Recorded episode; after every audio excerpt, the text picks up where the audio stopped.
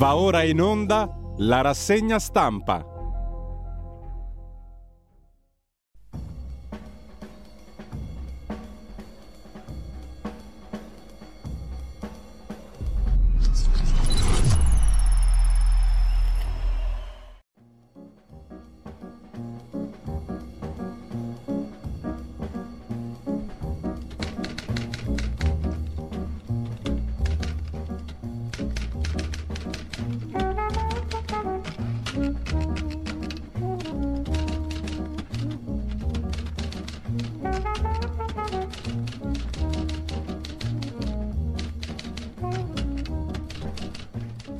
Cordiale buongiorno a tutte le ascoltatrici e a tutti gli ascoltatori da Giulio Cainarca e ben trovati all'appuntamento con la rassegna stampa. È 30 di dicembre, come tutti sapete, venerdì, sono le 7.31, domani la rassegna stampa va in onda regolarmente alle 8 e vi saluterà Pier Vittorio Scimia per l'ultimo giorno dell'anno. Subito poi ricominceremo velocemente lunedì con il secondo giorno dell'anno, credo che sia quello il calendario, il 2 di gennaio Dopodiché abbiamo da fare tante bellissime cose nel 2023. Ci saluterà alle 9.15 l'uomo simbolo del 2022, alle 9.15 con noi in diretta stamattina, e non è difficile immaginare chi possa essere, e anche se non ve l'hanno raccontato nessuno sostanzialmente, ma noi sì, tutto sommato nel nostro piccolo. Senza cantarcela troppo addosso andiamo alla prima pagina dell'ANSA per vedere le notizie del giorno. In primo piano l'immenso Pelé, addio a Pelé, o Rei, il re del calcio, amato da tutti. Brasile in lutto tre giorni, martedì i funerali. E molti hanno recuperato anche ciò che scriveva l'altro immenso, il cronista di sport e il commentatore, il giornalista sportivo per eccellenza italiano Gianni Brera su Pelé, paragonato a Giacomo Leopardi la bellezza del suo calcio era come quella degli endecasillabi di Giacomo Leopardi, scriveva il re della zolla, come si autodefiniva, o principe della pianura, e, ovvero del, il, il, re della zolla era esattamente la sua definizione, l'autodefinizione per ricordarne le umili origini padane di Gianni Brera. Ad ogni modo, Pelé è morto, è morta anche Vivian Westwood, più o meno nella stessa età, Pelé 82 anni, la regina del punk, la stilista britannica 81, se vogliamo metterci anche Arata Isozaki, architetto controverso e archistar, è morto anche lui. A darne notizia di Vivian Westwood di profili social ufficiali della stilista britannica, il secondo titolo dell'agenzia ANSA. Lasciamo i morti, torniamo ai vivi. Italia procede con i più o meno, insomma, con i test Covid lo scontro con l'agenzia dell'Unione Europea, la linea del governo, tamponi e mascherine. Schillaci, il ministro della salute italiano, convoca per domani l'unità di crisi. L'OMS Europa, l'Organizzazione Mondiale della Sanità branca europea, invita a non discriminare particolari popolazioni. Poi abbiamo Giorgia Meloni e il governo di destra, il presidenzialismo è una priorità. E ancora in primo piano sull'agenzia ANSA, poi vedremo naturalmente il resoconto della conferenza stampa fiume lunghissima di Giorgia Meloni di ieri. Due scacchiste iraniane senza velo, una Sara si trasferirà in Spagna. Sono due le scacchiste iraniane che hanno partecipato al campionato mondiale in Kazakistan di scacchi senza indossare l'hijab, il velo. Oltre a Sara Khadem, anche Atusa Purkashian ha gareggiato a capo scoperto, così dice il sito web di informazione antiregime Iran Wire. La manovra, la finanziaria diventa legge, il ministro Giorgetti parla di missione compiuta, si dice soddisfatto, legge di bilancio in tempi record, contesto non positivo. La bolletta della luce calerà del 19 qualcosa per cento nel primo trimestre del 23 rispetto al trimestre precedente, cioè l'ultimo di quest'anno, lo rende noto l'Agenzia dell'Energia italiana Arera sul mercato tutelato grazie al calo dei prezzi e agli interventi del governo, ma dovrebbe aumentare il gas. E poi una vicenda che riguarda il caso di Chiara Gambirasio, si indaghi ancora sul pubblico ministero di Bergamo sul pubblico ministero Letizia Ruggeri che condusse le indagini. Il giudice per le indagini preliminari, il GIP di Venezia, Alberto Scaramuzza, ha trasmesso gli atti alla Procura di Venezia perché iscriva nel registro degli indagati Letizia Ruggeri, pubblico ministero titolare delle indagini sulla morte di Chiara Gambirasio. Le ipotesi sono quelle di frode processuale o depistaggio. Il procuratore di Bergamo si dice sorpreso. Dopo tre gradi di giudizio, i legali di Bossetti chiedono di accertare le responsabilità. Il tutto per permettere anche alla, alla PM Ruggeri di difendersi da una denuncia. È facilmente presumibile come andrà a finire a occhio e croce, mentre Stati Uniti e Unione Europea chiedono la de-escalation senza condizioni in Kosovo, una frontiera calda nel cuore dell'Europa dell'Est, al confine dell'Est Europa, mentre tornando all'Italia il ministro della cultura, il giornalista ex direttore del TG2 San Giuliano, ha detto che usare parole straniere è uno snobismo radical chic, ma anche radical chic è espressione straniera, comunque la consacrazione della lingua nazionale è in molte costituzioni di gran parte dei paesi, non solo europei, ha detto San Giuliano. Una pioggia di missili sull'Ucraina, città senza corrente elettrica e poi la cronaca nera dalla Liguria, 20 miglia, pestato dal compagno della nonna, un bambino di 6 anni, indagata anche lei, cioè la nonna. C'è un secondo nome nel registro degli indagati per lesioni gravissime causate a un bimbo di 6 anni, trovato gravemente ferito in via Gallardi a Ventimiglia la mattina del 19 dicembre scorso. ONG in rivolta per i salvataggi in mare, chi invoca la tutela del proprio stato di bandiera, chi annuncia nelle prossime ore di tornare a navigare nel Mediterraneo per continuare a salvare i naufraghi migranti. SIAI chiede che la Germania tuteli l'organizzazione medesima. La CEI, la Conferenza Episcopale Italiana, che è un'altra delle ONG più famose al mondo, in Italia perlomeno, attacca decreto basato sul nulla. La CEI naturalmente non è un ONG tecnicamente, ma è affine per idealità, per ispirito.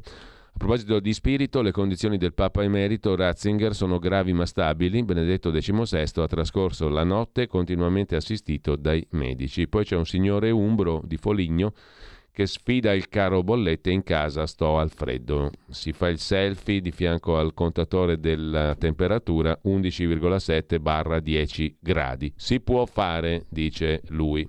Insomma, e con questo lasciamo l'agenzia ANSA, andiamo a segnalare sul sito del mensile Tempi, tempi.it, la nostra conversazione integrale ieri con eh, Arslan, Ben Daoud, Nash Marshall e il direttore di Tempi Boffi sulla tragica situazione della popolazione dell'enclave armena in Azerbaijan, dell'Arzak. Non dimentichiamo i 120.000 battaglieri montanari dell'Arzak.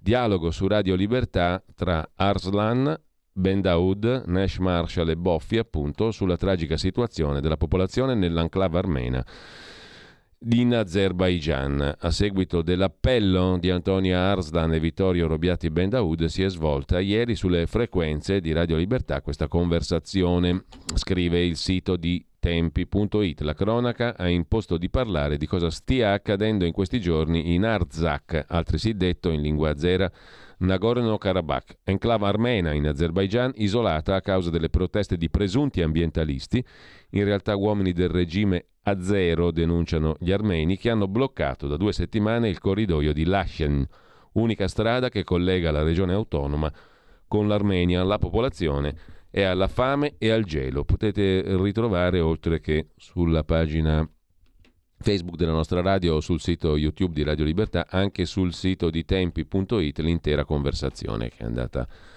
in onda ieri. Intanto mh, mm, vi segnalo a proposito di Ratzinger un bell'articolo di Michele Marsonè su Atlantico Quotidiano che ricorda un, un episodio, un punto, un, un, giorno, un discorso mm, di Ratzinger non ricordato proprio da tutti, ovvero il discorso di Ratisbona dove il Papa pronunciò parole di verità su Maometto e sull'Islam. Il coraggio di Papa Ratzinger, il lascito indelebile di Ratisbona, scrive Michele Marsonet su Atlantico Quotidiano. Non agire secondo ragione, disse Ratzinger, è contrario alla natura di Dio. La lezione di Ratisbona riletta oggi, l'incontro fecondo tra fede e ragione, tra filosofia greca e Islam, perché al di là di tutto Joseph Ratzinger è stato e rimarrà un grande pensatore, un teorico, un filosofo, anzi, un filosofo naturalmente cristiano dal punto di vista del, della dottrina cristiana insuperabile, un monumento del Novecento, secondo molti, e ci sono anche tanti suoi libri che lo testimoniano, libri comprensibilissimi a tutti, oltretutto a suo maggior merito come filosofo, come pensatore. Intanto lasciamo uh, Ratzinger e andiamo a vedere le prime pagine dei quotidiani di oggi. Partiamo da Avvenire.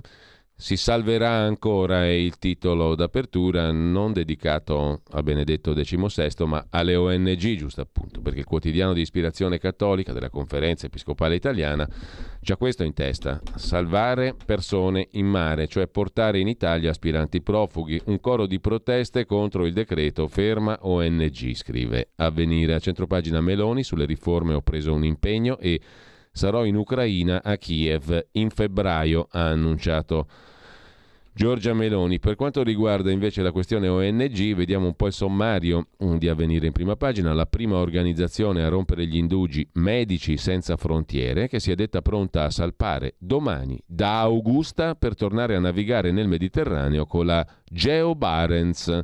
Salvare vite umane è il nostro imperativo, mentre la strategia del governo ha l'obiettivo di ostacolare le attività di ricerca e di soccorso. Salvare vite umane naturalmente nel solo Mediterraneo per portarle nella sola Italia. Questo è il curioso uh, sentimento generalista, universalista che hanno determinate ONG. Bisogna salvare vite umane ma non nel mondo, nel Mediterraneo e portare queste vite umane in Italia? Il giorno dopo il decreto Piantedosi ha provocato ribellioni e proteste nel mondo della società civile, la chiama avvenire come se chi non la pensa così fosse incivile. Tutto come da attese, peraltro. Lo stop ai soccorsi plurimi, il divieto di trasbordo, la richiesta di asilo a bordo sono punti inaccettabili per chi fa salvataggi in mare. Il divieto di trasbordo e la richiesta di asilo a bordo sono inaccettabili, cioè uno che sale su una nave che batte bandiera di un certo paese può chiedere, dovrebbe chiedere asilo a quel paese lì, o no? No, è inaccettabile. Così dopo Medici Senza Frontiere è stata CI a contestare il provvedimento. Lasciamo con ciò il Papa Ratzinger è di spalla naturalmente, stabile ma grave, tanto chi se ne frega, tra un po' se ne va e dimenticheremo anche la sua lezione. Mentre lasciamo avvenire per andare al Corriere della Sera, che apre con le riforme e la Covid, nonché la linea di Giorgia Meloni. Inseguo il presidenzialismo, ha detto il Premier a fine anno, conferenza, tre ore di domande, tamponi mascherine ma restando liberi, niente limitazioni della libertà sulla vicenda Covid. Critiche le opposizioni, come da copione, L'eredità di Draghi sento il peso, ma è uno stimolo, ha detto Giorgia Meloni. Giuseppe Remuzzi, eh, il professor Giuseppe Remuzzi del Mario Negri di Bergamo, dice che è giusto fare i test per chi arriva dalla Cina. Siamo in una fase delicata, ma non allarmiamoci prima del tempo. A centropagina la manovra che è legge, cosa cambia per fisco e lavoro, la bellissima rovesciata storica di Pelé, il re del calcio, la luce e le bollette che vanno giù e poi la vicenda di Iara Gambirasio, i reperti di DNA che hanno incastrato Massimo Bossetti e portato alla condanna all'ergastolo sono stati conservati male? È il quesito che ha portato il GIP di Venezia a indagare la pubblico ministero titolare dell'inchiesta per i reati di frode processuale e depistaggio. Il procuratore di Bergamo Chiappani si è detto sorpreso, emergerà la correttezza della procura, infatti questo sarà il risultato finale. I difensori del muratore parlano di decisione importante. Per abusi invece sulle farfalle della ginnastica ritmica, la direttrice tecnica dell'Accademia e la sua assistente sono indagate, scrive ancora il Corriere della Sera, che lasciamo per andare come un solo uomo, anche se siamo in due. Saluto Federico Borsari che ci ha accompagnato anche per tutto questo anno lungamente in larga parte in mattinata. Lo ringrazio per la sua preziosa opera, sempre disponibile, competente e preciso. Grazie Federico e buon 2023 anche a te e a tutte le persone che ti stanno vicine, compresi noi naturalmente che siamo un solo uomo sebbene siamo in due.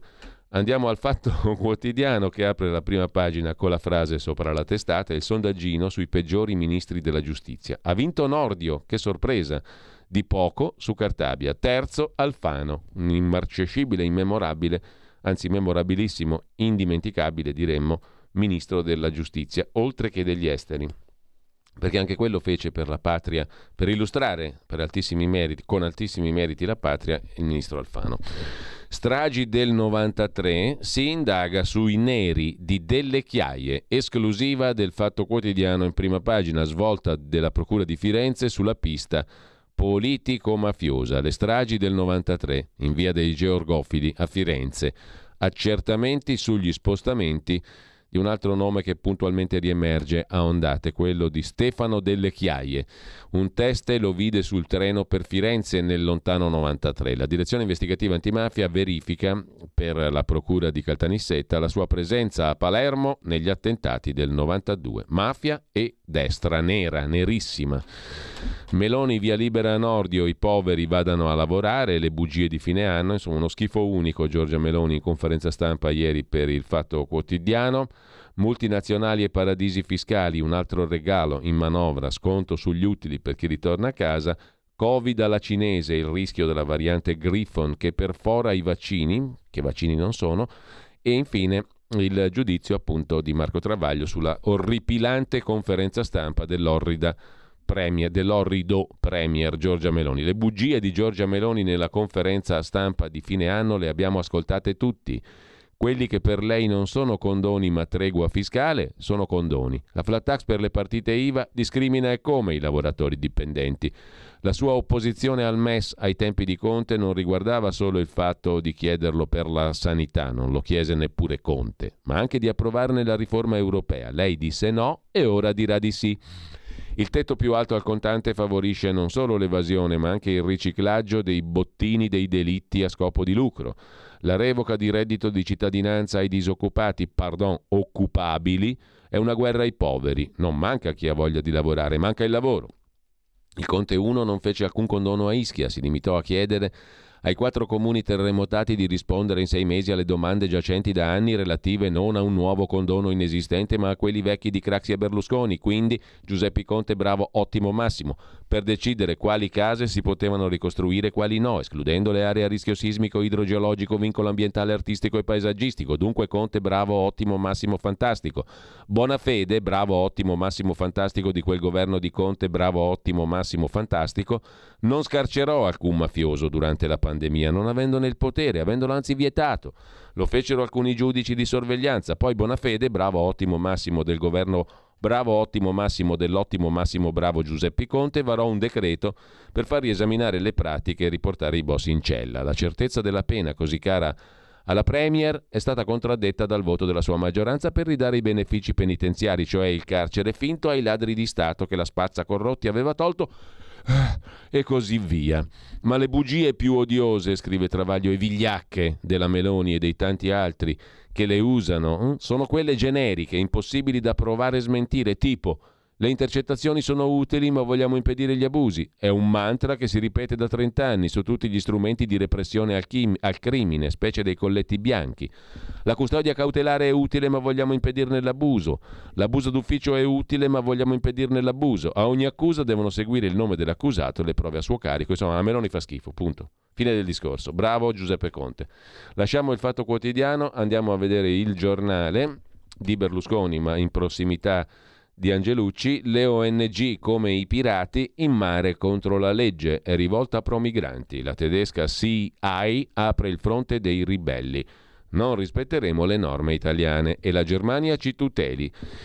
Il pezzo di dettaglio di Fausto Biloslavo, le ONG, le organizzazioni non governative, si ribellano al decreto del governo che riguarda le loro discutibili attività in mare, considerandosi al di sopra della legge. I tedeschi dell'ONG CI invocano addirittura l'intervento della Germania. Medici Senza Frontiere annuncia la ripartenza della propria nave. Mentre Giorgia Meloni ha detto che il caso Qatar è un socialist job e punta tutto sul presidenzialismo nella conferenza stampa di fine anno, scrive il giornale. L'Italia poi sulla questione Covid dalla Cina ha sui voli, chiede sui voli un piano europeo, ma l'Unione Europea frena e dice i test sono ingiustificati. E poi la PM del caso Iara indagata per depistaggio, Luca Fazzo commenta, poi vedremo meglio.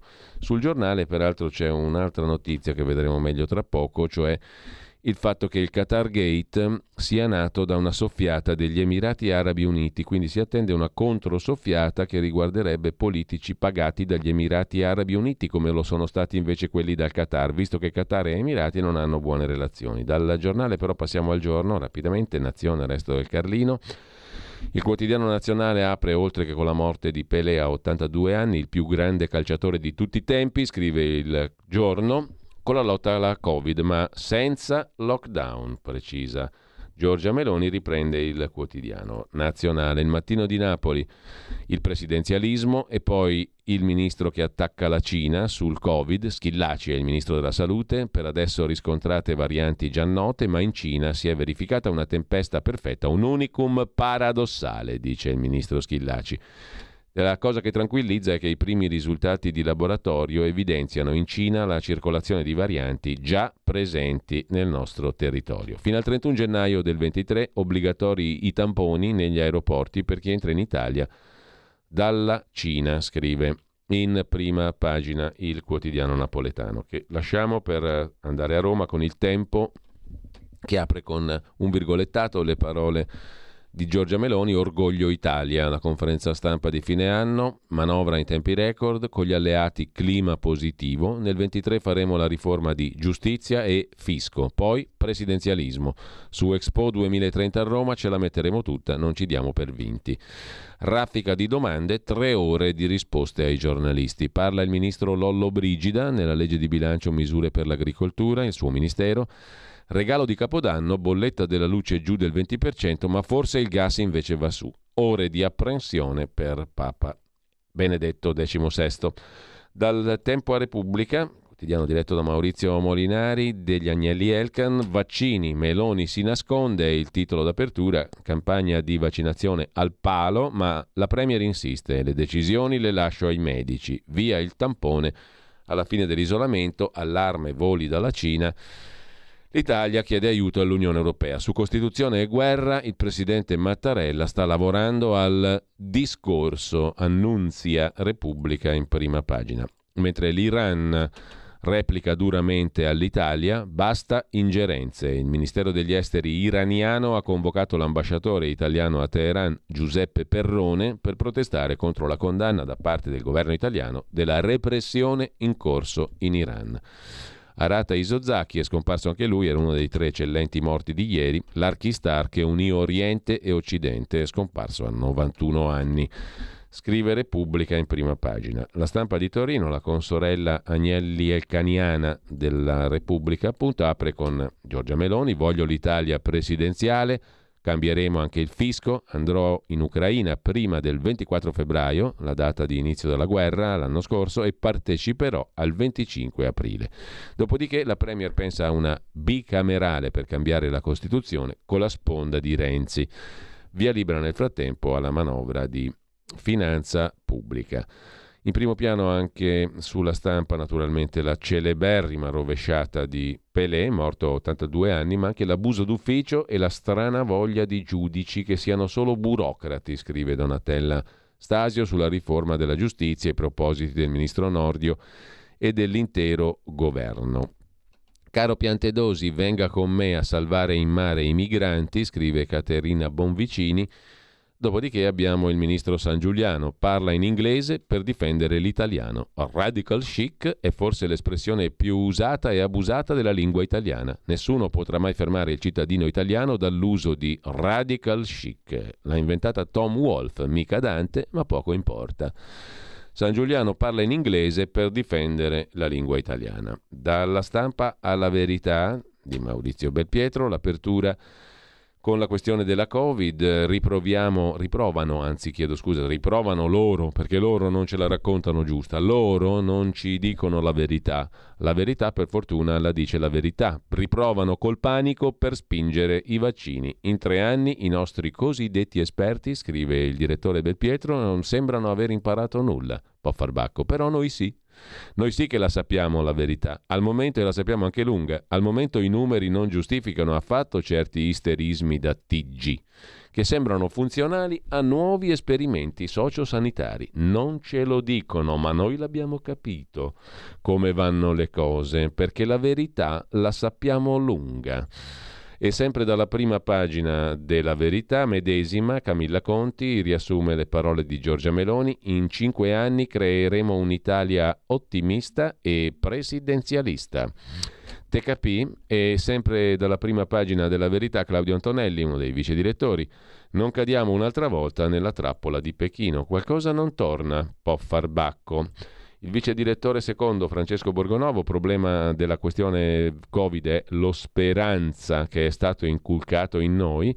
Insomma, dai e dai, dopo due anni e mezzo anche noi abbiamo dentro uno speranza. Come diceva Giorgio Gabri, il problema non è Berlusconi in sé, il problema è Berlusconi in me.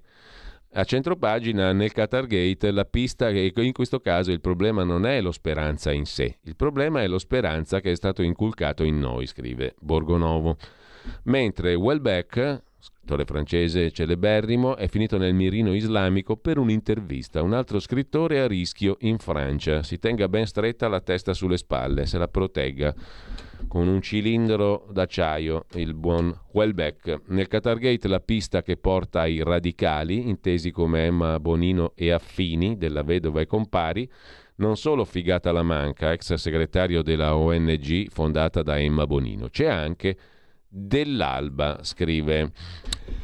In prima pagina la verità. Pagina 9 trovate l'articolo di dettaglio. Spuntano nuove piste sui radicali. Nel Qatargate le intercettazioni inguaiano l'attivista radicale boniniano Figata la Manca, segretario di una ONG fondata dalla Bonino. No peace without justice. Nessuna pace senza giustizia. La telefonata per smerciare un orologio Cartier. Il GIP di Aosta gli ha sequestrato una casa comprata grazie a un credito di investimento di una banca belga ma un amico lo difende. Non si fa ricettazione con una telefonata. La truffa hacker da mezzo milione che fece licenziare il radicale Marco Dell'Alba che rivendica una militanza quarantennale a fianco di Emma Bonino e Marco Pannella, eccetera, eccetera. Lasciamo la verità con il fondo pagina. Giorgio Gandola si occupa di Pelé, il re del calcio. Con lui in campo si partiva da un 1-0 fisso, bastava avere lui che eri già in vantaggio. E poi ancora il PM del caso Iara indagato. Il pezzo di Fabio Amendolara lo vediamo dopo. Chiudiamo con Libero. Libero eh, apre in prima pagina naturalmente con Giorgia Meloni e la promessa del Premier. Siamo di destra, non tassiamo la casa, il presidenzialismo si farà, il futuro serve ottimismo e orgoglio. Qualcosa è cambiato, commenta il direttore Alessandro Sallusti, meno Stato, più libertà. A centropagina l'Italia non chiuderà ma l'Europa ti facina, scrive Pietro Senaldi, l'Italia non chiuderà ma l'Europa ti facina. L'Unione Europea boccia i tamponi per chi arriva da Pechino decisi dal ministro Schillaci, ma sono quelli che ci salvano. Il governo garantisce non ci saranno privazioni della libertà. E nel, nello stesso tempo sulla prima pagina del quotidiano diretto da Alessandro Sallusti c'è Vittorio Feltri, noto animalista, non è ironia, Feltri ama veramente tutti gli animali.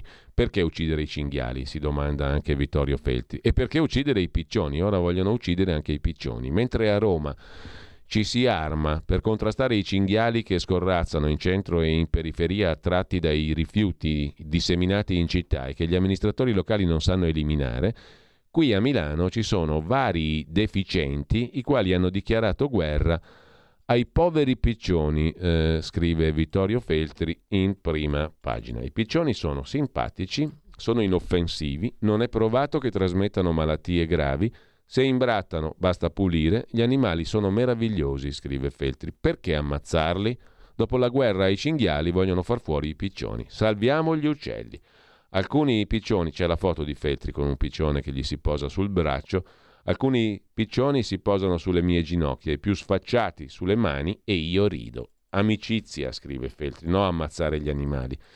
In primo piano poi ancora su Libero c'è il bel pezzo, se n'era già occupato tempo fa Giovanni Terzi, di Giovanni Terzi giusto appunto sulla richiesta del GIP di Venezia, la PM del caso Iara va indagata per frode e depistaggio. Letizia Ruggeri, pubblico ministero di Bergamo che ha lottato per trovare l'assassino di Iara Gambirasio, deve essere indagata per depistaggio in merito alla presunta e non corretta, scrive Terzi, conservazione di 54 campioni di DNA rinvenuti sul corpo della povera Iara e che gli avvocati difensori di Massimo Bossetti chiedono da tempo di analizzare.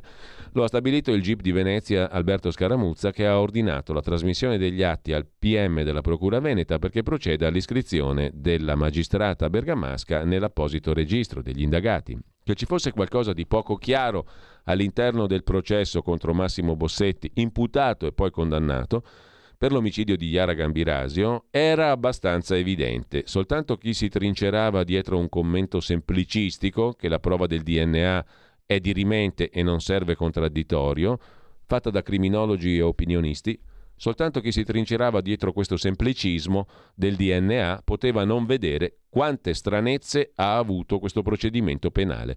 Dapprima il cellulare di Bossetti, che non è stato mai tracciato vicino alla palestra dove scomparve Iara, le celle telefoniche. In seguito le modifiche apportate al furgone che girava attorno alla palestra di Iara per motivi di comunicazione fecero il filmato i carabinieri, fu detto in udienza. Il furgone fu reso simile a quello di Bossetti, ma non era il suo. Infine la prova regina, quella del DNA, che non poteva essere ripetuta, ma fu presa come un fatto e non come prova della procura. Bossetti ha, da subito, ha, detto da subito che il DNA trovato sulla vittima di Chiara Gambirasio non era il suo. A pagina 37 della trascrizione dell'interrogatorio del 6 agosto 14 si legge Dice Bossetti, non riesco a capire come sia finito il mio DNA su quella povera ragazza, lo giuro, non ho mai fatto del male a nessuno. Il pubblico ministero Letizia Ruggeri rispondeva così.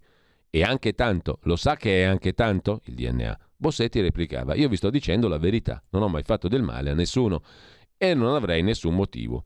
Soltanto in quel momento, nella fase dell'interrogatorio per convalidare l'arresto, il pubblico ministero Ruggeri dichiarava che le tracce del DNA erano copiose, anche tanto diceva, ma improvvisamente quella importante e unica prova, trovata sugli slip della povera Iara, si era esaurita Stessa cosa secondo la sentenza di primo grado, dove per mancanza di DNA era impossibile effettuare il test in contraddittorio, negandolo per esaurimento dei campioni.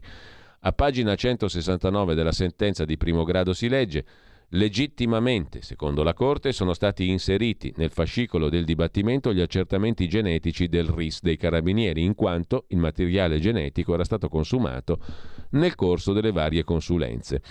Così anche la Cassazione confermerà la mancanza di DNA, dato che adesso si è verificato come falso. Insomma, dal pubblico ministero Ruggeri ai giudici della Corte d'Assise di Brescia fino alla Cassazione, tutti ad affermare che il DNA trovato sugli slip di Chiara sia esaurito per motivare l'impossibilità di fare un'analisi comparata in contraddittorio con la difesa di Bossetti. Tutto questo finché il professor Casari dichiarava al compianto giornalista Gavino Sulas che nel suo reparto al San Raffaele era custodita una grande quantità di DNA ritrovata su Yara Gambirasio. A fronte di una denuncia querela e di un atto di opposizione della difesa di Bossetti, si aprono alcuni interrogatori anche al pubblico ministero Ruggeri, titolare dell'inchiesta. Ieri il GIP del Tribunale di Venezia scrive che proprio per i comportamenti del pubblico ministero Letizia Ruggeri si impone la necessità di un'estensione soggettiva dell'iscrizione nei suoi confronti per frode in processo penale e depistaggio, reato punito col carcere da 3 a 8 anni per chi immuta artificiosamente il corpo del reato, ovvero lo stato dei luoghi, delle cose o delle persone connesse al reato. Il 26 novembre del 19, dopo la Cassazione, la difesa richiede l'accesso ai campioni di DNA e l'indomani ottiene l'autorizzazione, ma non sa che il PM Ruggeri ha già chiesto di spostare le provette. Il 21 novembre i 54 campioni vengono tolti dal frigo e consegnati dal professor Giorgio Casari ai carabinieri di Bergamo. Raggiungeranno il tribunale il 2 dicembre del 19, 12 giorni dopo aver lasciato l'ospedale San Raffaele. Oggi quelle provette, quel DNA, sono inutilizzabili. C'è stata colpa del PM Ruggeri? Certamente nessuno più potrà sapere in contraddittorio se quel DNA ritrovato sugli slip di Yara Gambirasio sia di Massimo Bossetti, con buona pace della giustizia. Giustizia scritto con la G maiuscola.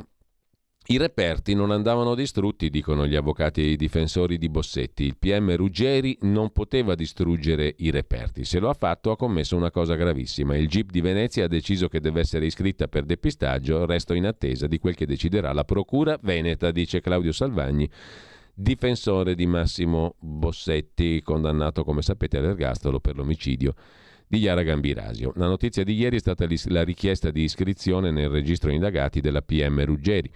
La questione su cui si è pronunciato il Tribunale di Venezia riguarda 54 provette contenenti la traccia biologica mista di vittima e carnefice, spostate dal frigorifero dell'ospedale San Raffaele di Milano all'ufficio corpi di reato del Tribunale di Bergamo. Per l'avvocato Salvagni quel cambio di destinazione ha interrotto la catena del freddo. I campioni erano conservati a meno 80 gradi e potrebbe aver deteriorato il DNA rendendo vano qualsiasi eventuale tentativo di nuove indagini. Ma insomma, sti campioni ci sono o no? Cos'è che c'è dentro? Perché, eh, perché Giovanni Terzi scrive che sono inutilizzabili quelle provette, che in un primo momento non c'era più nulla, poi ci sono e in quantità copiose, lo aveva scoperto Gavino Sulas. No? Anzi, il professor Casari dichiarava al giornalista Sulas che c'era una grande quantità di DNA ritrovato su Iara Gambirasio, quello che ha, co- ha permesso la condanna di Bossetti. Adesso c'è o non c'è? Questi campioni ci sono o non ci sono? Sono utilizzabili o non sono utilizzabili? Per Salvagni si è interrotta la catena del freddo e questo ha deteriorato il DNA, rendendo vano qualsiasi tentativo di nuove analisi. Sul caso, invece, il procuratore di Bergamo si è detto sorpreso così. Scrive il quotidiano Libero che dedica un'intera pagina, in prima pagina e poi a pagina 17, a questa questione eh, e ricorda anche l'interrogatorio dopo la denuncia querela presentata dagli avvocati di Bossetti, evitati approfondimenti perché la stampa pressava. Eh, Libero riporta uno stralcio dell'interrogatorio del 10 marzo del 2021 al pubblico ministero Letizia Ruggeri da parte del pubblico ministero Adelchi D'Ippolito. La Ruggeri viene interrogata dopo l'esposto denuncia degli avvocati Salvagni e Camporini, difensori di Bossetti, sul comportamento della stessa PM Ruggeri. Alla domanda sulla necessità di fare una comparazione in contraddittorio con la difesa della prova del DNA, Ruggeri risponde: la comparazione non va fatta in contraddittorio, perché comparazione si intende è ripetibile. È stato ripetuto l'esame in contraddittorio? Beh, dice il PM Ruggeri, è stato fatto un processo. Nel processo c'era la relazione del RIS di Previdere. In fase di indagini invece, invece no, non è stato ripetuto, ma la comparazione è la lettura di una tabella. La comparazione io lo so che cos'è, dice l'interrogante, cioè il PM di Ippolito che interroga la sua collega Ruggeri. Guardi che io lo so. Allora io le faccio questa domanda. È stato ripetuto in contraddittorio questo accertamento nella fase delle indagini? E Ruggeri risponde: Il professor Previdere aveva il profilo di ignoto 1, stava cercando il DNA della madre, aveva il profilo di ignoto 1, tutti i marcatori. È una tabella con dei marcatori, gli sono stati dati i campioni della sostanza biologica prelevata a Bossetti e lui da questi campioni ha estratto il DNA, che è un'operazione sempre ripetibile, basta prendergli un altro. Però dice l'altro magistrato che la sta interrogando, di Ippolito, però non è stata ripetuta nella fase delle indagini. Lui ha guardato, risponde Ruggeri, aveva ha guardato il profilo di Ignoto 1, non so, non riesco a capire la domanda. Ed Ippolito, no, lei dottoressa deve avere la cortesia di rispondermi, perché se io, lei mi sta dicendo, è un esame sempre ripetibile. Benissimo, allora io le domando, se è sempre ripetibile, è stato ripetuto nella fase delle indagini? Mi deve rispondere o sì se è stato ripetuto o no se non è stato ripetuto. Allora risponde Ruggeri, l'abbiamo guardato tutti il profilo, cioè quindi sì, è stato, è stato, loro l'hanno estratto il DNA dal, e hanno guardato la tabella e hanno visto che era lo stesso. A quel punto io con questa relazione ho chiesto il, cioè dopo aver fatto altre cose ho chiesto il rinvio a giudizio. Non abbiamo fatto un altro accertamento, no, io l'avevo fatto fare a previdere il professore di Pavia. Poi il pubblico ministero di Ippolito chiedeva come mai non sono state approfondite alcune indagini e Ruggeri risponde la stampa pressava. Insomma, conclude Giovanni Terzi, dal quadro emerge come non sia mai esistita la volontà da parte della dottoressa Ruggeri di rendere possibile un passaggio che la Cassazione più volte aveva ricercato, cioè la valutazione in contraddittorio con la difesa. Passaggio che viene ritenuto importante per la Procura di Venezia che ha chiesto il rinvio a giudizio della PM. L'abbiamo fatta un po' lunga, però insomma il libro è quello tra i quotidiani di oggi che dedica più attenzione a questa storia. Da Libero passiamo al quotidiano di Sicilia, il quotidiano diretto e fondato da Carlo Alberto Tregua che si occupa oggi di discariche. Ancora discariche, ancora veleni in Sicilia. Un piano per ampliare l'impianto di Lentini. La commissione Via Vas dice no, ma la regione potrebbe tirare diritto. E poi la manovra e legge, Meloni soddisfatta, destinato ai giovani il grosso delle risorse. Il quotidiano comunista Il Manifesto incornicia Giorgia Meloni nel titolo La nuova pacchia. Alla conferenza stampa di fine anno Meloni abbandona i toni aggressivi, promuove le prime prove del suo governo, si mostra ottimista, molto poco sensibile al disagio sociale. Presidenzialismo anche a maggioranza, no al MES, difesa dell'MSI. A centropagina l'altra notizia messa in evidenza dal quotidiano comunista, Odessa senza luce, oscura l'impero. Dopo la consultazione popolare dello scorso autunno, gli operai di Odessa hanno rimosso la statua di Caterina II. Senza feste né proteste, quasi in silenzio, la città ucraina sul Mar Nero ha altro a cui pensare. Blackout elettrici, allarmi aerei continui ma anche luci accese, segno di una vitalità che dieci mesi di guerra non hanno scalfito. Sullo sfondo la voglia di liberarsi di un simbolo dell'imperialismo russo, seppure sia stata proprio la zarina a fondare la città. La statua, eretta nel 1900, era stata sostituita un paio di decenni dopo dai bolscevichi con un monumento alla corazzata Potionkin era tornata nel 2007 su iniziativa di un affarista locale, Ruslan Tarpan, scappato poco dopo lasciandosi dietro l'accusa di aver intascato i soldi per un nuovo impianto fognario. Odessa senza luce oscura la L'impero, l'impero, russo, cioè Caterina II, rimossa la statua di Caterina II, fondatrice sostanzialmente della stessa, della stessa città.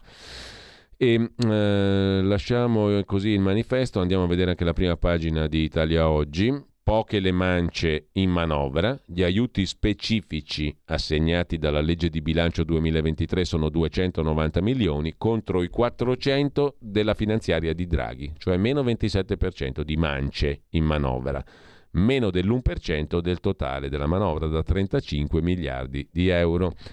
In taglio alto Tino Oldani, Monti Mario, senatore a vita, accusa il governo Meloni di voler distruggere la sanità pubblica, ma lui varò la stagione dei tagli. Il commento del direttore Luigi, Pierluigi Magnaschi, la Russia non può minare il governo, la, chiedo scusa, la russa, non la Russia, la russa inteso come il presidente del Senato, non può minare il governo perché crede ancora di essere quello di 40 anni fa. Si ripete da molti il ritornello che il rischio per il governo Meloni è la rissosità di Lega e Forza Italia, problema che esiste, le frustrazioni elettorali dei partiti. Al momento il rischio più grosso però viene da una persona, Ignazio La Russa, che con Meloni e Crosetto fondò il partito di Fratelli d'Italia nel 2012, ricorda Magnaschi, un partito che con il risibile 3% dei consensi adesso ha superato la barra del 30%. La russa, politico scafato, sembra però non essersi reso conto che il partito, di cui contribuisce a reggere le redini, non è più il movimento sociale e neanche Alleanza Nazionale. Fratelli d'Italia, per passare al 30%, ha raccolto il consenso di una enorme quantità di persone tutt'altro che nostalgiche del fascismo e che hanno trovato in Meloni e Crosetto i leader che hanno rottamato il passato remoto, ammesso che ci sia mai stato per loro, per puntare su una destra recente. Meloni è presidente del Partito Conservatore Europeo, che fu della Thatcher. È questo un lungo percorso di depurazione e di rigenerazione, che adesso rischia di essere gettato a mare da un La Russa che crede ancora di essere lo stesso che 40 anni fa a San Babila aizzava i giovani militanti fascisti in Eschimo negli scontri di piazza. Mentre, prima di andare agli altri argomenti di oggi, vi segnalo il retroscena di Luigi Fazzo, di, chiedo scusa, di Luca Fazzo, oggi c'è un problema con i nomi, di Luca Fazzo sul giornale, a pagina 8, è stata la manina degli Emirati Arabi a far nascere il Qatar Gate, una faida tra paesi dietro la genesi dello scandalo che scuote l'Unione Europea. Questa è l'ipotesi rilanciata da un sito statunitense. Una faida tra paesi arabi, un regolamento di conti per conquistare un rapporto privilegiato con l'Europa. Mentre quattro protagonisti del Qatar Gate si preparano a passare San Silvestro nelle carceri belghe, Sulla genesi dell'inchiesta che ha terremotato l'Europarlamento, in particolare la sinistra, i socialisti e democratici, si affastellano ipotesi. Un dato di fatto, i primi a muoversi in Belgio sulle tracce dell'ex deputato PD articolo 1 Panzeri sono i servizi segreti locali. Secondo dato di fatto, i problemi che l'inchiesta sta creando al governo del Qatar che rischia di vedere andare in fumo anni di manovre e tangenti per ingraziarsi l'Unione Europea. Questi problemi per il Qatar vengono visti con soddisfazione dai rivali del Qatar, in testa gli Emirati Arabi Uniti, protagonisti a loro volta di anni di lobbying nei confronti dell'Europarlamento per accreditarsi come interlocutore affidabile. C'è la mano dunque degli Emirati Arabi, di Abu Dhabi, nell'esplosione dello scandalo Qatargate? A sollevare la domanda era stato qualche giorno fa il sito Dagospia. Ieri il tema viene rilanciato dal sito di informazione statunitense naiweekly.com che chiama in causa Tanun bin Zayed al Nahyan, fratello del presidente degli Emirati, capo dei servizi segreti locali. Il sito ricostruisce, con dovizia di nomi, i contatti che il capo degli 007 di Abu Dhabi avrebbe creato sia in America che in Europa, mettendo in relazione questa rete con alcune operazioni mirate contro il Qatar e accusando gli Emirati Arabi di avere orchestrato lo scandalo per distogliere da accertamenti che a Bruxelles venivano compiuti sulle attività di lobbisti al soldo proprio degli Emirati Arabi. La caccia al mandante non mette in discussione la gravità di quanto sta emergendo a carico di Panzeri e della rete che ruotava intorno a lui, ma aiuterebbe a inquadrar meglio la vicenda, anche per capire se la cricca di Panzeri fosse l'unica a muoversi nell'Europarlamento in violazione di ogni regola o se altre lobby occulte fossero attive al soldo di altri paesi. Tra le coincidenze a sostegno dell'ipotesi c'è il ruolo svolto dall'altra ONG coinvolta nell'inchiesta No Peace Without Justice, fondata dalla radicale italiana Emma Bonino. Il segretario generale dell'ONG, Nicolò Figa Talamanca, è stato arrestato contemporaneamente a Panzeri e agli altri e due giorni fa il tribunale belga ha prolungato la sua custodia in carcere. Di cosa sia accusato non si sa esattamente, il suo nome non compare nelle carte a carico di Panzeri. La sua ONG appare registrata nell'albo della trasparenza dell'Europarlamento, ma negli ambienti di Bruxelles veniva fatto notare come nel giugno scorso un duro rapporto sulle manovre degli Emirati Arabi per influenzare le decisioni comunitarie realizzato dall'ONG Droit au Droit sia stato presentato da Nicola Giovannini, che lavorava insieme a Figata La Manca a No Peace Without Justice. Nelle 150 pagine del rapporto si analizzavano in dettaglio le campagne di disinformazione attraverso i media, i rapporti ufficiali e paralleli con partiti, parlamenti, pensatori realizzati dalla lobby degli Emirati.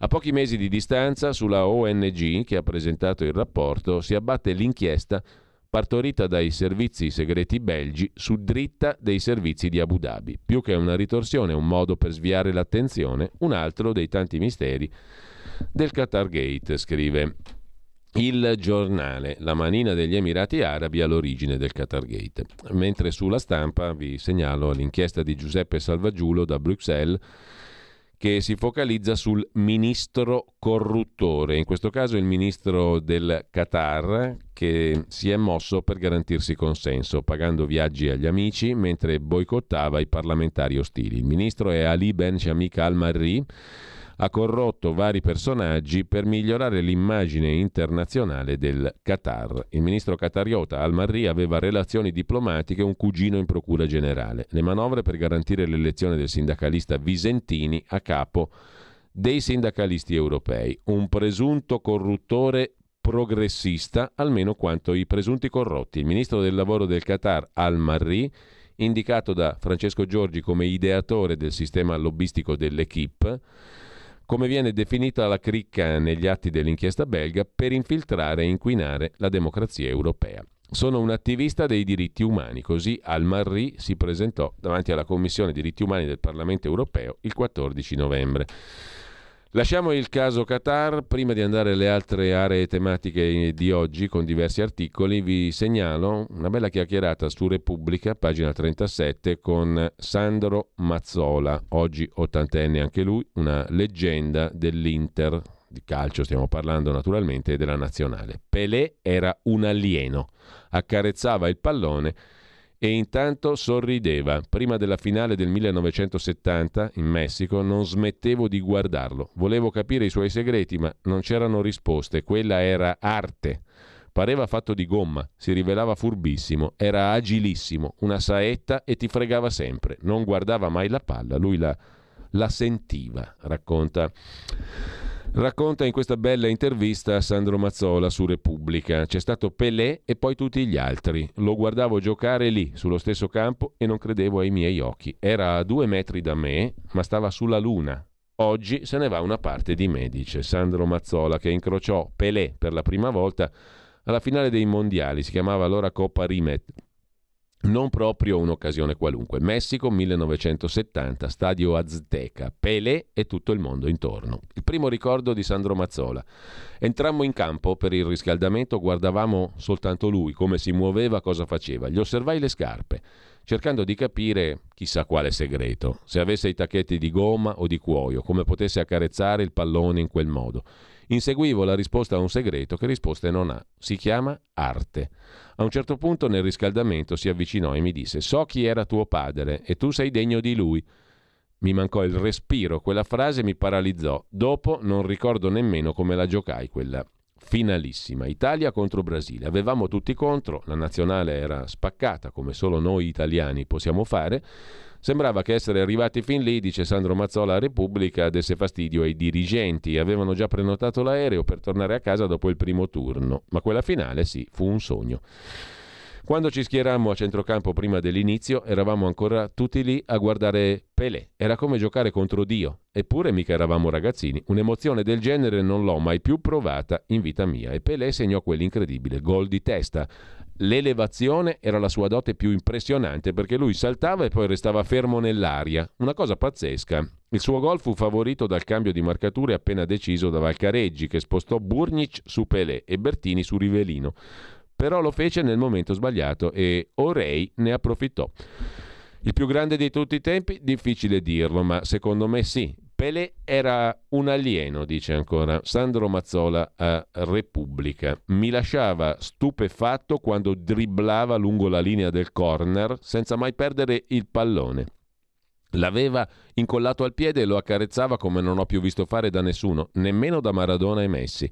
E poi sorrideva sempre. Vorrei che i ragazzi di oggi vedessero quei filmati. Pelé era l'allegria del gioco, la pura bellezza. Ricordo poco di quella finale, ma direi che non ci sfiorammo nemmeno. Le nostre posizioni in campo erano piuttosto lontane, però lui dava sempre una mano alla squadra, non restava fermo davanti a fare il fenomeno, anche se lo era. Cosa mi impressionava di più? Ovviamente la tecnica, incredibile, ma anche il fatto che Pelé non guardasse mai il pallone o l'erba. Lui la palla la sentiva, gli occhi erano sempre rivolti al gioco in alto non era marcabile perché passava il pallone al compagno e poi scompariva, si smaterializzava per riceverlo di nuovo. Era agilissimo, una saetta, ti fregava sempre, pareva fatto di gomma ed era furbissimo. Valcareggi aveva deciso il raddoppio di marcatura continuo, non serviva a niente. La paura di Pelé un poco ci bloccò, durante la partita lo cercavamo continuamente per capire cosa facesse. Avevamo la testa piena di ordini da eseguire a memoria, metro dopo metro, ma l'emozione fu troppo grande. Anche il Brasile lo era, era troppo per tutti. Così eh, Sandro Mazzola ricorda Pelé. Lasciamo Pelé e andiamo di nuovo alla politica. Intanto c'è un uh, Dago Report, una notizia um, elaborata da Dago Spia, il siluramento di Alessandro Rivera, direttore generale del Ministero del Tesoro. È il definitivo segnale, scrive Dagospia, della frattura tra il governo Meloni e il partito dello Stato, altresì detto Deep State. Non solo, la Ducetta ha inviato un messaggio ordine al ministro dell'economia. Caro Giorgetti, è ora di finirla con la difesa di Alessandro Rivera, il direttore generale. Va cacciato. Ma sbarazzarsi di colpo di una burocrazia articolata e ammanicatissima come il Deep State non solo è difficile, ma impossibile conviene al governo Meloni di farsi sbollire la rabbia e incominciare a trovare una quadra con quella che è l'ossatura dello Stato, i mandarini, come dice il nostro amico Andrea Costantino. Terza via non c'è.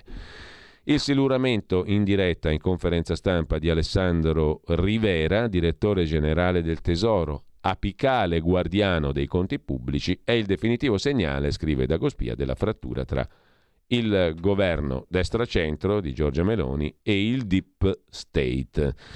La Ducetta ha inviato un messaggio a Giorgetti, è ora di finirla con la difesa di questo mandarino di via 20 settembre, al quale Giorgia Meloni addebita, e non senza ragioni, vari fallimenti, da Monte dei Paschi a Ita. La goccia che ha fatto traboccare il vaso è il voto di fiducia sulla legge di bilancio. Durante le due sedute notturne in Commissione Bilancio con le carte della manovra che hanno ballato, i cronisti parlamentari registrarono lo sfogo del presidente della Commissione Cultura della Camera Mollicone di Fratelli d'Italia. Non c'era nessuno dei funzionari del Ministero dell'Economia e della Ragioneria Generale. C'è stato un caos amministrativo e non politico. Dopo Mollicone e Salvini, a sfanculare i tecnici del Ministero dell'Economia e della Ragioneria di Stato è arrivato il Ministro della Difesa, Crosetto, e oggi Giorgia Meloni. Certo è facile aprire bocca e licenziare un funzionario del Ministero dell'Economia o un amministratore di un'azienda di Stato, altra cosa è dichiarare guerra al potere invisibile, quello che non brilla sui giornali o nei talk show, un sotterraneo Stato dentro lo Stato fatto di burocrati, gran serbatoio il Consiglio di Stato, la Corte dei Conti, la Corte Costituzionale, che sono gli unici veramente inamovibili nelle istituzioni. Immaginate, scrive Dagospia, il governo ha in mano il volante della macchina del potere, ma se il deep state decide di non mettere la benzina, puoi schiacciare il pedale del gas quanto vuoi, non vai da nessuna parte. Dopo due mesi a Palazzo Chigi, Meloni ha compreso che i burocrati del deep state nella loro ossatura non sono di destra. Magari, democristiani come sono, sono più vicini alla parte moderata del paese, in sintonia con Letta Frattini. Certo, col tempo, conclude Dagospia, magari potrà nascere un feeling tra burocrati e destra, ma per ora non c'è. La questione è affrontata anche su startmag.it, Start Magazine, Giorgia Meloni licenzia in diretta televisiva Rivera, alto burocrate del Ministero del Tesoro, direttore generale. Per il caso MPS e non solo, cosa ha detto il presidente Meloni durante la conferenza stampa? Un siluro in diretta televisiva contro i vertici del Ministero del Tesoro sul dossier Monte Paschi Siena, banca controllata dallo stesso Ministero dell'Economia. Nessun giro di parole. Giorgia Meloni ha detto che la situazione Monte Paschi è stata gestita abbastanza pessimamente. Bisogna favorire un sistema bancario che non ripeta gli errori del passato. Siamo al lavoro su Monte Paschi Un'altra questione ereditata, molto difficile, gestita fin qui abbastanza pessimamente, decine di miliardi spesi a carico dei contribuenti. Oggi è stato fatto un aumento di capitale, c'è una ristrutturazione abbastanza solida. Lavoriamo per un'uscita ordinata dello Stato e creare condizioni per cui in Italia ci siano più poli bancari italiani. Insomma, un siluro contro il direttore generale del Ministero del Tesoro, Rivera Così molti hanno commentato le parole di Giorgia Meloni, perché il dossier Montepaschi è stato gestito proprio da lui, da Alessandro Rivera, direttore generale Dipartimento Tesoro del Ministero dell'Economia. Parole accolte con soddisfazione dalla maggioranza, ma non troppo dall'attuale ministro Giorgetti, visto che è lui che starebbe frenando sul siluramento di Rivera. Siamo sicuri che Rivera sia un draghiano doc? In verità, scrive Start Magazine, si bisbiglia da tempo nel Ministero e a Palazzo Chigi che l'ex premier Mario Draghi non avrebbe apprezzato molto l'operato della Direzione Generale del Tesoro, cioè di Rivera, considerati stallo, caos e incertezze su rilevanti partite come Montepaschi, Ita e il nuovo assetto di Autostrade per l'Italia, in cui l'attuale maggioranza di governo sta scoprendo patti sbilanciati a favore di fondi esteri. Così anche startmag.it. Mentre sulla legge di bilancio vi segnalo un altro articolo, quello di Ruben Razzante sulla nuova bussola quotidiana. Legge di bilancio, il governo dimostra di avere una visione. Nelle tre ore di conferenza stampa di Giorgia Meloni sono stati illustrati gli obiettivi della legge di bilancio e le riforme da compiere entro la legislatura, fra cui presidenzialismo alla francese. E il governo sta dimostrando di avere una visione. La si può condividere o meno, ma non la si può negare, scrive Ruben Razzante, il cui articolo lo scorreremo poi nella sua ossatura tra molto poco, dopo le 8.30, la pausa delle 8.30. Siamo già alle 8.30 del penultimo giorno del meraviglioso 2022. Stai ascoltando Radio Libertà. la tua voce libera, senza filtri né censura. La tua radio.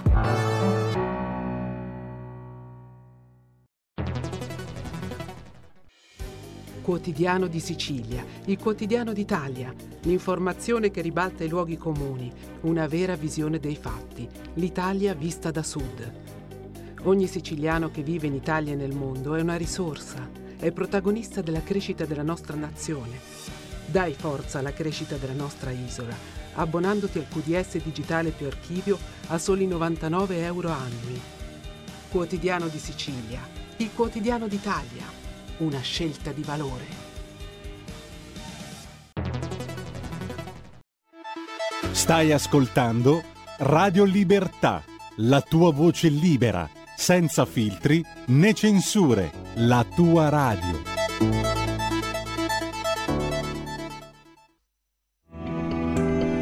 Il meteo.it presenta le previsioni del giorno. Il passaggio di una modesta perturbazione ha cambiato leggermente il tempo su parte dell'Italia, in particolare al centro-nord. Nella prima parte della giornata, infatti, avremo ancora precipitazioni frequenti, seppur non troppo intense, su Lombardia, nord-est e Toscana settentrionale. Sul resto delle regioni del centro-nord, invece, nonostante una diffusa nuvolosità, il tempo sarà più asciutto, spazi soleggiati al sud. Nel pomeriggio, condizioni in miglioramento al centro-nord, salvo per rovesci o temporali sull'alta Toscana. Per ora è tutto da ilmeteo.it, dove il fa la differenza. Per dettagli maggiori c'è la nostra app. Una buona giornata da Alessandra Tropiano. Avete ascoltato le previsioni del giorno.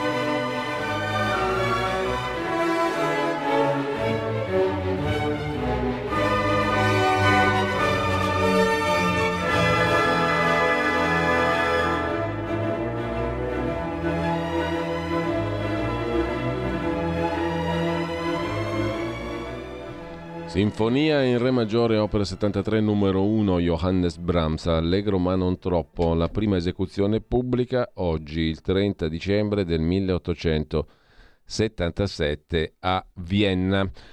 Così ehm, abbiamo iniziato la nostra commemorazione, il nostro calendario musicale. Intanto torniamo agli articoli di oggi. Vi dicevo questo commento mh, mm, degno di nota sulla finanziaria di Ruben Razzante sulla nuova bq.it. Oltre tre ore di conferenza stampa, più di 40 risposte ad altrettante domande. Una Conferenza stampa ricca di conferme, piglio decisionista, non ha arretrato di un millimetro sulle promesse elettorali, mm, presidenzialismo, superamento reddito di cittadinanza, riforma giustizia, revisione fisco. Non ha mai dato risposte interlocutorie, ha rinnovato il suo impegno su questioni che stanno a cuore agli italiani. Il Senato ha approvato intanto la legge di bilancio con un giorno d'anticipo rispetto ai governi precedenti. Il Premier l'ha spiegata e difesa come una manovra politica. Sulla riforma fiscale vogliamo andare avanti secondo direttrici visibili già in manovra finanziaria, ha detto Giorgia Meloni, precisando che tra le direttrici c'è il taglio del costo del lavoro e su questo si deve fare molto di più. Meloni ha insistito sul cuneo fiscale, obiettivo di legislatura tagliarlo di 5 punti e sulla tassazione in base alla composizione della famiglia e al sostegno alla genitorialità. Inoltre ha parlato dei voucher, dobbiamo fare attenzione a un mercato del lavoro cambiato. Non c'è più solo il tempo indeterminato, è un tempo nel quale ci sono lavoratori che hanno necessità diverse, penso ai voucher, una vicenda che riguarda alcune tipologie di lavoro. Credo sia meglio normarle diversificando le tipologie contrattuali piuttosto che fare in nero. Il Premier ha smentito i gufi su varie questioni. PNRR. Sono contenta che il governo italiano abbia raggiunto i 55 obiettivi previsti per inviare ora la lettera all'Unione Europea e chiedere la tranche di 19 miliardi di euro.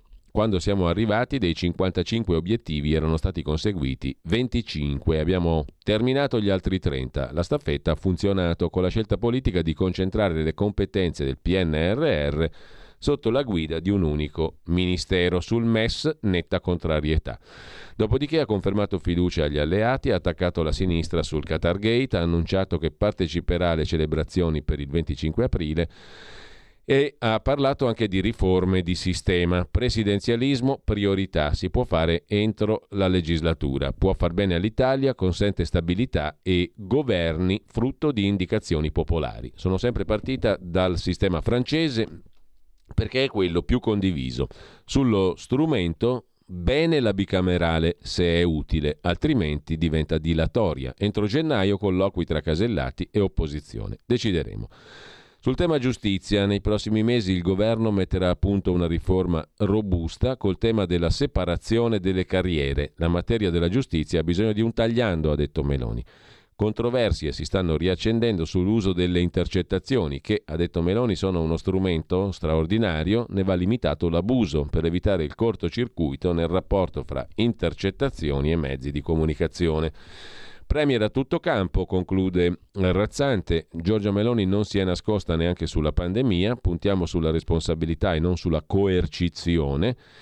Bene i controlli, ma niente limitazioni di libertà e niente divieti, ha detto ancora Meloni. Se il tetto al prezzo del gas infine dovesse produrre effetti benefici sulla situazione energetica, potrebbe anche accadere che parte delle risorse finanziarie destinate al caro bollette vengano dirottate su altre iniziative.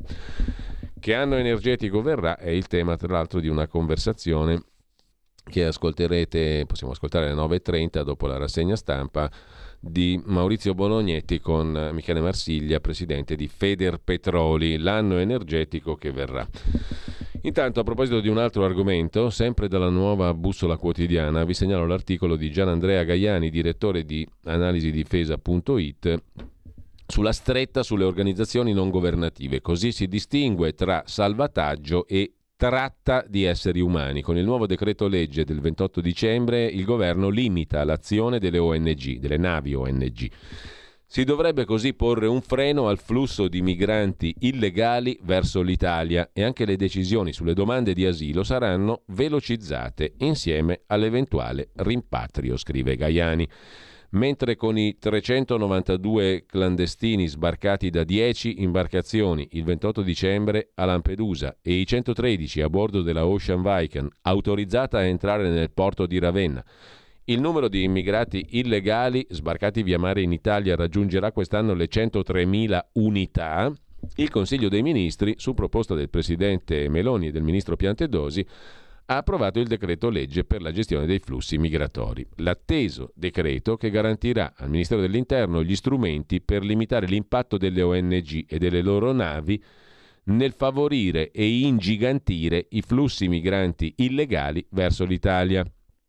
Come si legge nel comunicato della Presidenza del Consiglio, le disposizioni vogliono contemperare l'esigenza di assicurare incolumità per le persone recuperate in mare, rispetto delle norme di diritto internazionale e nazionale, ordine e sicurezza pubblica in conformità alle previsioni della Convenzione delle Nazioni Unite sul diritto del mare di Montego Bay dell'82 Così si declinano le condizioni in presenza delle quali le attività svolte da navi che effettuano interventi di recupero di persone in mare possono essere ritenute conformi alle convenzioni internazionali e alle norme nazionali in materia di diritto del mare.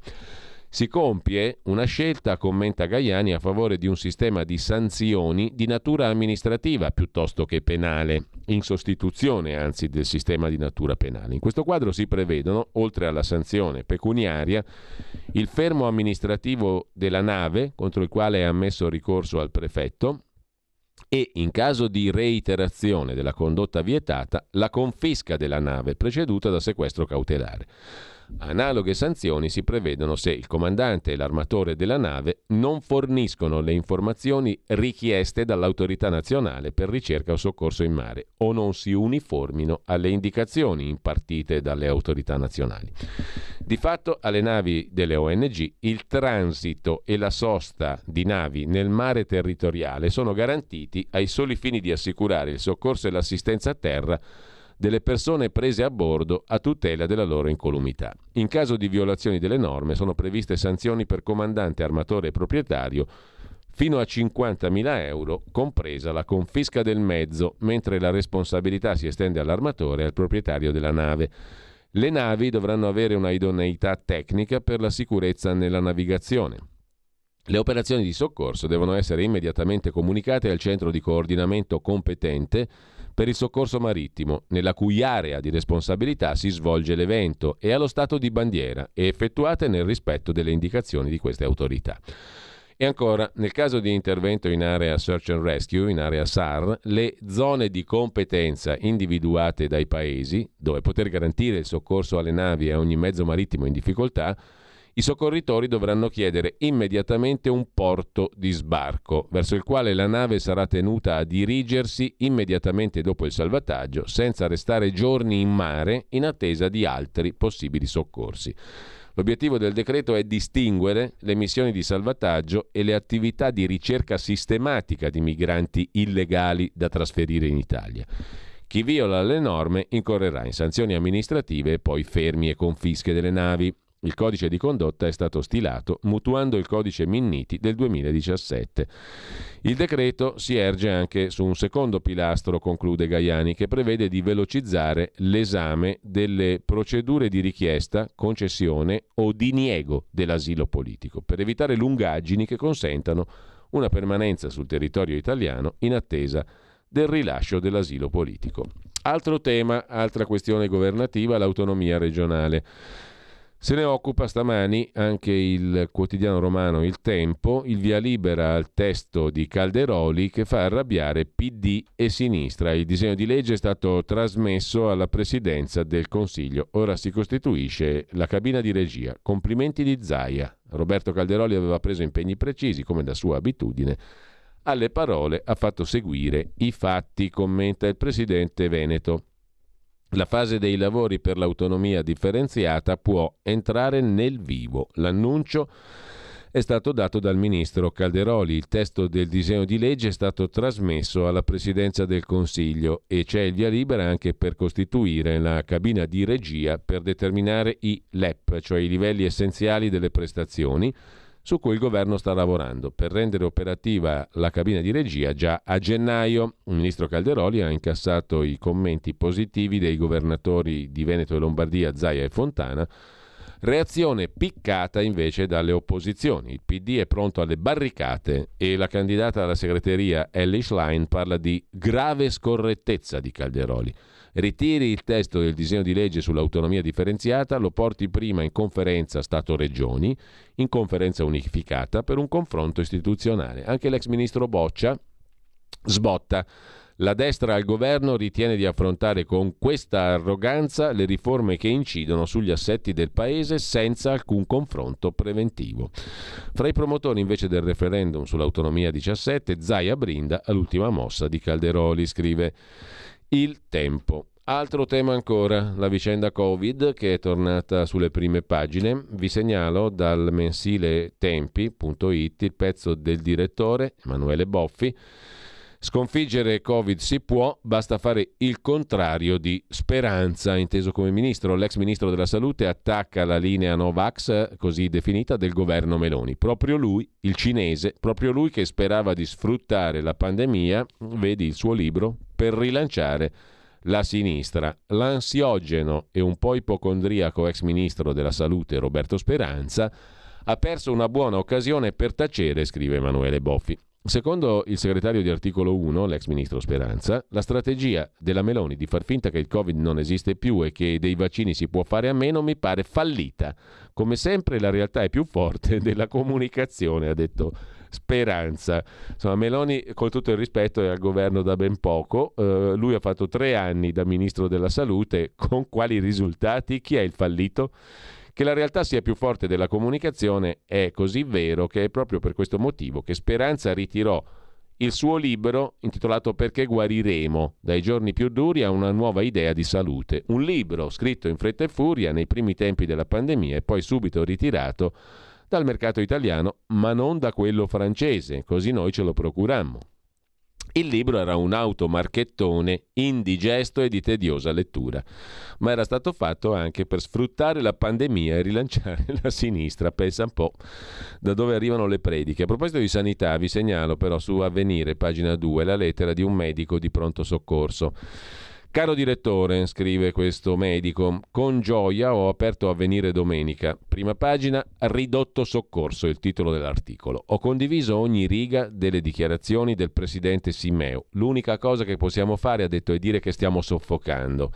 Ma dentro, da medico di pronto soccorso da oltre vent'anni, ho tanta rabbia, sensazione di impotenza e di abbandono. Le responsabilità ci sono, sono precise, hanno nomi e cognomi. Non è strano e non è imprevedibile che una popolazione sempre più anziana come quella italiana abbia richieste sanitarie in aumento. E cosa è stato fatto? Tagli dei posti letto pubblici, riduzione del personale, privazione di ogni incentivo a coloro che fanno la fatica più grande nel posto più rischioso, sempre, di giorno e di notte, tutto l'anno. Pronto soccorso, sviliti, sottopagati, denunciati, offesi, minacciati, picchiati. È strano che più nessuno voglia lavorare in pronto soccorso? Oltre a questo, scrive il medico ad avvenire, Oltre a questo, fatto un po' incoscientemente per favorire la sanità privata, un po' incoscientemente per deficit cognitivi e di lungimiranza, oltre a ciò i nostri politici hanno anche affossato la sanità sul territorio, con una guardia medica inutile e medici di medicina generale sempre più carichi di pazienti e di burocrazia, anche se immuni da qualsiasi controllo in caso di scarsa operatività. Le eccellenze ospedaliere regionali spesso sono autodichiarate, millantate, pur riconoscendo l'alto livello medio della sanità italiana. I provvedimenti fittizi, inventati per dimostrare di far qualcosa, soprattutto prima delle elezioni, come le case di comunità e gli ospedali di comunità, sono illusori e illudono gli ingenui. Se non si spendono con oculatezza più soldi per la sanità di tutti, proseguirà il declino. Non interessa niente ai direttori generali degli ospedali che per centrare gli obiettivi regionali investono in quel che rende economicamente e il pronto soccorso notoriamente non rende. Per questo la sanità privata non ha pronto soccorso o, se è costretta ad averlo, lo tiene senza promuoverlo. Tanto poi, quando il parente di turno finisce in pronto soccorso, è tutto un telefonare e premere perché venga visto prima e dal medico migliore e gli venga riservato un posto letto in reparto, che fino a 5 minuti prima non era disponibile per nessuno degli altri pazienti in attesa magari da giorni. Perché si scrive che entro 8 ore si deve essere ricoverati, ma non si investe per far sì che questo possa avvenire.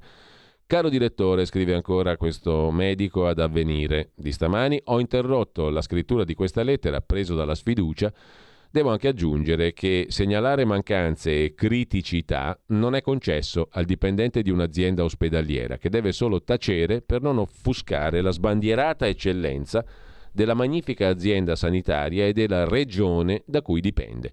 Valuti lei se mostrare la firma in caso di pubblicazione, ma il mio scopo non è essere pubblicato, è migliorare le cose e l'unica cosa che i direttori e le regioni non vogliono e che può indurli a modificare qualcosa e quando qualcuno grida che il re è nudo. Tutto il resto, comprese le lettere all'ufficio relazioni col pubblico, le denunce legali e altro, non li tocca.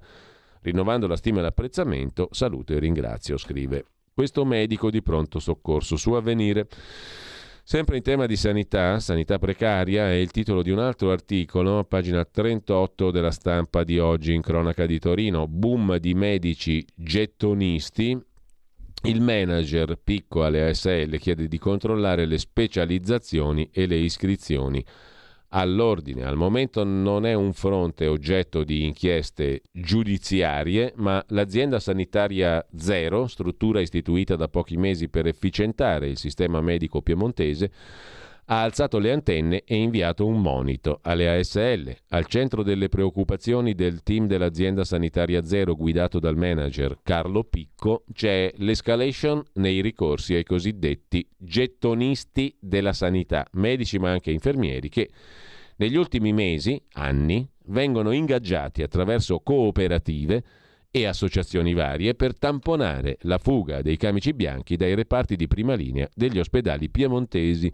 pagati cifre considerevoli, 130 euro all'ora, superiori a quelle dei dipendenti contrattualizzati, i gettonisti sono impiegati soprattutto nei pronto soccorso, dove il lavoro di trincea, ad altissimo livello di stress, ha generato rinunce e abbandoni, senza un adeguato turnover. È stato proprio il manager Picco a inviare un'indicazione precisa a tutti i direttori generali delle ASL piemontesi che sovrintendono l'acquisizione di personale anche part-time perché adottino controlli sul servizio reso con riferimento al possesso da parte del personale medico dei requisiti richiesti. Il richiamo è al personale ingaggiato in outsourcing, cioè in esternalizzazione, i cosiddetti gettonisti, giusto appunto. Ho chiesto che vengano controllati con scrupolo i requisiti, dice Picco quali requisiti? Che siano iscritti all'ordine italiano dei medici, il che garantirebbe anche una sufficiente conoscenza della lingua italiana, aspetto che in alcuni casi abbiamo riscontrato mancare. Non è raro poi che arrivino segnalazioni su sanitari abilitati alla professione nel loro paese d'origine, ma con un titolo non equipollente in Italia. La stretta sui controlli si allarga anche alla vigilanza sull'effettivo possesso delle specializzazioni richieste per esercitare mansioni a cui sono destinati, cioè non sanno parlare l'italiano, non si sa se sono specializzati, vengono strapagati e da mesi o anni li stiamo utilizzando, i cosiddetti gettonisti. Sull'eccessivo utilizzo dei cosiddetti medici a gettone, appunto, si erano già espressi i principali sindacati di categoria, scrive la stampa. A proposito di sanità, è opportuna, direi appropriata, l'osservazione nella sua rubrica Torre di controllo fatta da Tino Oldani stamattina su Italia Oggi. Mario Monti accusa il governo Meloni di voler distruggere la sanità pubblica, proprio lui che iniziò la stagione dei tagli. Siamo pronti, come negli Stati Uniti, a eliminare il sistema sanitario nazionale? Questa potrebbe essere una conseguenza del gioco che con questa finanziaria si introduce, ma non credo che la società italiana si senta pronta a questo. Sono le esatte parole di Mario Monti, 79enne senatore a vita, ex premier, che ha motivato il proprio voto di astensione sulla finanziaria del governo Meloni. Un intervento surreale, lo definisce Oldani.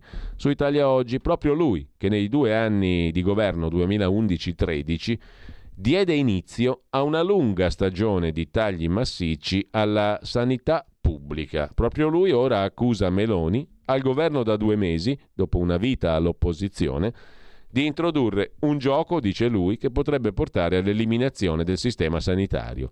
Il tutto in base al fatto che la manovra destina alla sanità un aumento di spesa di 1 miliardo e 900 milioni nei prossimi due anni, soprattutto destinati a mitigare l'aumento delle bollette elettriche per gli ospedali, 1 miliardo e mezzo nel 23, mezzo miliardo nel 24. Pochi soldi, probabilmente insufficienti, tali da richiedere nuove integrazioni con una nuova manovra in primavera.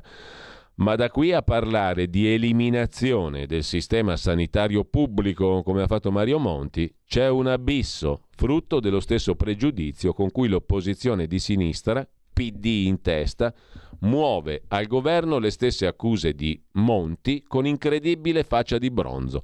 Dopo il governo Monti sono stati tre governi PD, Letta, Renzi, Gentiloni, a massacrare la sanità pubblica con tagli lineari e promesse di fondi non versati, tanto che la Fondazione Gimbe, che non è certo di centrodestra, ha calcolato in 37 miliardi i soldi sottratti al finanziamento della sanità tra il 2010 e il 2019. Sono dati, scrive ancora Tino Oldani, sono dati assolutamente ben noti all'economista Mario Monti che in Senato ha cercato di giustificare i suoi tagli arrampicandosi sui vetri. Lasciamo con ciò il tema sanità, anzi lo lasciamo con un'ultima intervista, in questo caso l'intervista al professor Giuseppe Remuzzi, direttore dell'Istituto di ricerche farmacologiche Mario Negri e ordinario di nefrologia all'Università di Milano. Remuzzi intervistato dal Corriere della Sera, è giusto fare i test a chi arriva dalla Cina e adesso si acceleri sulla quarta dose di vaccino. Bisogna sapere se ci sono varianti diverse da Omicron, dice il professor Remuzzi. Dal tutto chiuso al tutto aperto, così il virus ha trovato una popolazione poco immunizzata. In Italia bisogna tornare a investire nel servizio sanitario, la sanità pubblica va governata. Allora, tutto chiuso era giusto, poi non era giusto, adesso diciamo che era giusto ma è sbagliato, insomma, tu, di tutto e di più al gran mercato delle opinioni degli illustri medici e scienziati. Com'era la canzone, la medici, chirurghi, non mi ricordo più, era una canzone di Bennato che mm, diceva proprio questo, no? i sapientoni. Comunque, al di là di questo, a proposito di sanità e politica e informazione, sul fatto quotidiano, pagina 7, Angelucci e Rocca, conflitto di interessi alla regione Lazio, sanità, l'uomo della destra, il RAS delle cliniche, la famiglia Angelucci. Antonio Angelucci è deputato in quota Lega, patron del gruppo San Raffaele dei giornali Libero e Il Tempo. San Raffaele è il gruppo sanitario con 20 cliniche e centri riabilitativi tra Lazio, Abruzzo e Puglia. Il capofamiglia, Antonio Tonino Angelucci tentò di corrompere l'assessore D'Amato, PD, che oggi corre appunto per PD e Azione alla presidenza della regione. Il presidente della Croce Rossa Rocca, che è il candidato del centrodestra, è nel consiglio di amministrazione del San Raffaele di Angelucci, un intreccio che mette insieme PD e centrodestra. Siamo alla resa dei conti, scrive Vincenzo Bisbiglia. Il confronto fra Alessio D'Amato e Francesco Rocca nel Lazio sarà anche lo scontro tra modelli, mondi e fazioni della sanità romana. Da un lato l'assessore uscente, quota PD, dominus della sanità negli ultimi dieci anni, fautore della chiusura di 16 ospedali e della cosiddetta rinascita della sanità cattolica. Dall'altro lato il deputato leghista ed editore Antonio Angelucci, re delle cliniche laziali col gruppo San Raffaele. Tonino Angelucci sarebbe il principale sponsor e co-artefice della candidatura dell'ex presidente Croce Rossa Rocca, giusto appunto. Non è un caso che il primo spoiler sull'investitura di Rocca sia avvenuto alla convention del quotidiano Il Tempo della famiglia Angelucci il 14 dicembre, quando Matteo Salvini dedicò qualche parola di troppo ai due amici Rocca e Storace, quest'ultimo ex governatore del Lazio, ex vice direttore del Tempo. È diventato una sanità per pochi, ha dichiarato Rocca, intervistato da Libero, altro quotidiano della famiglia Angelucci, tralasciando che nel caso a guadagnarci sono aziende come il San Raffaele. Rocca, fino a poco tempo fa, sedeva nel CDA della Fondazione San Raffaele, costola del gruppo sanitario Angelucci, che con una ventina di cliniche tra Lazio e Sud Italia è il fiore all'occhiello dell'impero di Angelucci. La Fondazione San Raffaele è impegnata nella gestione del centro riabilitativo di Ceglie Messapica a Brindisi. Un feeling sbocciato già a maggio del 21 quando Rocca fu eletto presidente di Confapi Sanità, la Confederazione della Sanità Privata. Il suo arrivo aprì la strada all'ingresso nell'organismo degli Angelucci attraverso il rampollo Giampaolo e l'allora presidente Carlo Trivelli. Non certo idilliaco il rapporto invece tra Angelucci ed Amato, anzi una rivalità deflagrata nel 2017. D'Amato, all'epoca dirigente regionale, denunciò di essere stato avvicinato a margine di un convegno. Angelucci gli avrebbe offerto 250.000 euro in cambio della riammissione al servizio sanitario di una delle cliniche del gruppo. Nelle carte dell'inchiesta che ne scaturì e che vede Angelucci imputato in udienza preliminare a Roma per tentata corruzione, vi sono relazionati i tentativi di mediazione di Storace, peraltro del tutto estraneo all'inchiesta, prima con D'Amato, poi con l'allora presidente Zingaretti. Zingaretti e Angelucci finiranno per incontrarsi, il vertice non produrrà i risultati sperati, Angelucci ora rischia il processo, da mesi l'udienza è rinviata per istanze di legittimo impedimento degli avvocati. Così racconta il Fatto Quotidiano sulla vicenda sanitaria del Lazio. Tra l'altro il Fatto aveva ricordato L'anno scorso, eh, l'anno scorso, ieri per la precisione, un fatto che ha battuto molto l'anno scorso, appunto durante quest'anno, cioè il fatto che D'Amato è stato condannato in primo grado, il candidato PD, per danno erariale da 270 mila euro per aver utilizzato fondi destinati a una certa finalità in altra maniera, per fatti suoi, per campagna elettorale. Questo per quanto riguarda il Lazio, che lasciamo per tornare invece alle questioni più generali, tra le quali vi segnalo la questione del movimento sociale italiano, era democratico, non era democratico e compagnia bella.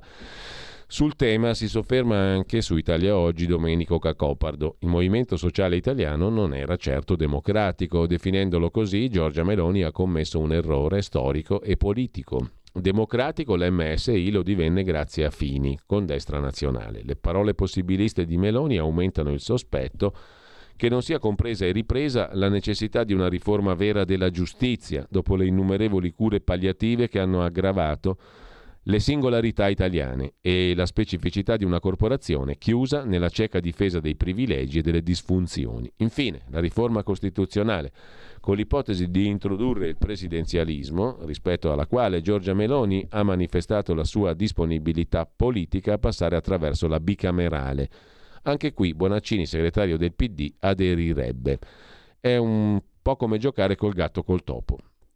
Meloni, se è la leader del Partito Conservatore Europeo, non può tener ferma la sua personale cesura politica col neofascismo e i neofascisti, rendendo omaggio a quella parte di Fratelli d'Italia ancora legata alla militanza nel movimento sociale. Questioni che a molti sembrano di lana caprina, diciamo. Mentre Fontana, il presidente della giunta regionale lombarda, ha fatto visita ieri a Umberto Bossi, ma l'intesa è in salita, scrive il giornale. Il Comitato Nord prova a bypassare Salvini. Vedremo Giorgetti, annunciano quelli del Comitato Nord, ma il governatore Fontana nega. Nuovo incontro, scrive il giornale, ieri tra Bossi e Fontana dopo il blitz del senatura al Pirellone, il 20 dicembre. Allora Bossi era andato a perorare la causa di quattro consiglieri regionali usciti dalla Lega. Il partito aveva espulso Mura, Lena, Formenti, Bastoni. Bossi dieci giorni fa aveva chiesto al governatore Fontana di farsi parte attiva col centrodestra per riconoscere Comitato Nord come lista nella coalizione in appoggio a Fontana. L'alternativa, Letizia Moratti in campo col terzo polo che ha aperto le braccia ai bossiani. Non è un mistero che tra Salvini e Bossi sia calato il gelo, il leader della Lega ha continuato ad archiviare la scissione come fatto assolutamente secondario. Ieri Fontana ha fatto visita a Bossi, a Gemonio, a casa sua, con loro al tavolo i coordinatori della corrente nordista Ciocca e Grimoldi. La sensazione, scrive il giornale, è che le posizioni restino ben distanti. Come mia abitudine, da vent'anni, dice Fontana, ho incontrato Umberto per gli auguri di fine anno. Parlando del Comitato Nord abbiamo concordato, ha detto Attilio Fontana, che la priorità è salvaguardare l'unità della Lega. Il nostro partito è uno solo. Il dialogo in corso deve consolidare questa intenzione comune mm, e mettere sullo sfondo le ambizioni dei singoli, ha detto Fontana precisazione che, scrive il giornale, potrebbe riferirsi alle garanzie di un posto in giunta o nella lista Fontana chieste dai bossiani e su cui i salviniani pongono veti. Il Comitato Nord prova a bypassare. Salvini e i coordinatori fanno sapere che nell'incontro di ieri non è stato definito nulla, ma si è stabilito un incontro il 31 dicembre, anzi dopo il 31 dicembre, cioè domani, anche con il ministro e vice segretario leghista Giancarlo Giorgetti. Fontana ha dimostrato interesse e rispetto nei confronti del Comitato Nord e di Bossi, fanno sapere quelli del Comitato Nord. Fontana qualche ora più tardi ha risposto che di un incontro con Giorgetti non si è parlato, non so la notizia da dove arrivi. Arriva dai coordinatori Grimoldi e Ciocca del Comitato Nord e ad ogni modo non ne ho idea se Giorgetti deve incontrare Bossi, ha detto Fontana. A domanda se vorrebbe i quattro fuoriusciti della Lega nella sua lista civica, Fontana ha detto non ho nessun tipo di pretesa e richiesta, nessuno mi ha chiesto niente. Saremo sempre una Lega unica, unita e forte. Così il giornale. Velocemente adesso andiamo agli altri argomenti ancora da segnalare e tra i quali mh, mm, una notizia che interessa a proposito di Nord, l'economia del Nord. Nasce la più grande confederazione nazionale dell'artigianato e della piccola media impresa della Lombardia. Entro il 2025 dal nord della regione potrà contare su oltre 6.000 associati, gettate le basi per la fusione tra tra le confederazioni delle piccole e medie imprese di Varese e Lario Brianza. Sarà la più grande CNA, Confederazione Nazionale dell'Artigianato, della Lombardia. Nascerà nel nord della Lombardia grazie alla fusione tra le confederazioni di Varese e Lario Brianza, oltre 6.000 associati. L'annuncio è arrivato dagli artigiani ieri. Al Teatro Giuditta Pasta di Saronno i presidenti della CNA Varese e CNA Lario Brianza, Mambretti e Diodato, hanno gettato le basi per l'unione dei due enti prevista entro il 2025 con una costituzione di una società unica di servizi. La fondazione della nuova società è un ulteriore passo in un percorso iniziato l'anno scorso, nel quale nasce appunto la più grande confederazione di artigiani e piccole imprese della Lombardia. Mentre a proposito di Lombardia vi segnalo il pezzo di Andrea Enrici sugli statigenerali.com sulla terza Lombardia, l'angolo povero della regione più ricca. Il 12 e 13 febbraio tre candidati a contendersi lo scranno di presidente, Attilio Fontana, Letizia Moratti Pier Francesco Maiorino. Per tutti la Lombardia è la regione più popolosa, più ricca d'Italia, un quinto, anzi un quarto grosso modo del PIL nazionale, del prodotto interno lordo. La Lombardia è la regione di Milano, un tempo grande centro industriale, oggi metropoli aperta e innovativa, ma oltre a Milano c'è la vasta provincia, ben diversa da Milano. È grazie a questa provincia di oltre 6 milioni e mezzo di persone che la destra vince sempre Oltre a Milano ci sono due altre Lombardie, a nord e a est, da Varese a Brescia, la Lombardia delle migliaia di PMI, artigiani, lavoratori autonomi, rotonde, villette, capannoni. Poi c'è la terza Lombardia, la Bassa Padana, che fino agli anni Ottanta votava socialcomunista e oggi, dopo parentesi berlusconiana e fugace innamoramento Lega Salvini, guarda alla destra di Meloni, che a settembre ha sfiorato il 31%, scrive Enrici sugli Stati Generali. Questa è la parte meno lombarda della Lombardia. È la parte meno abitata e meno ricca che ha smarrito un po' se stessa, deindustrializzata e in crisi finanziaria. A Pavia, provincia principale della Bassa, la disoccupazione è sopra la media lombarda, aspettativa e qualità della vita tra le più basse della regione. È stata la provincia lombarda col più alto numero di percettori di reddito di cittadinanza, Pavia, Impietosi anche i dati sull'innovazione, penultima provincia per numero di imprese che fanno e-commerce.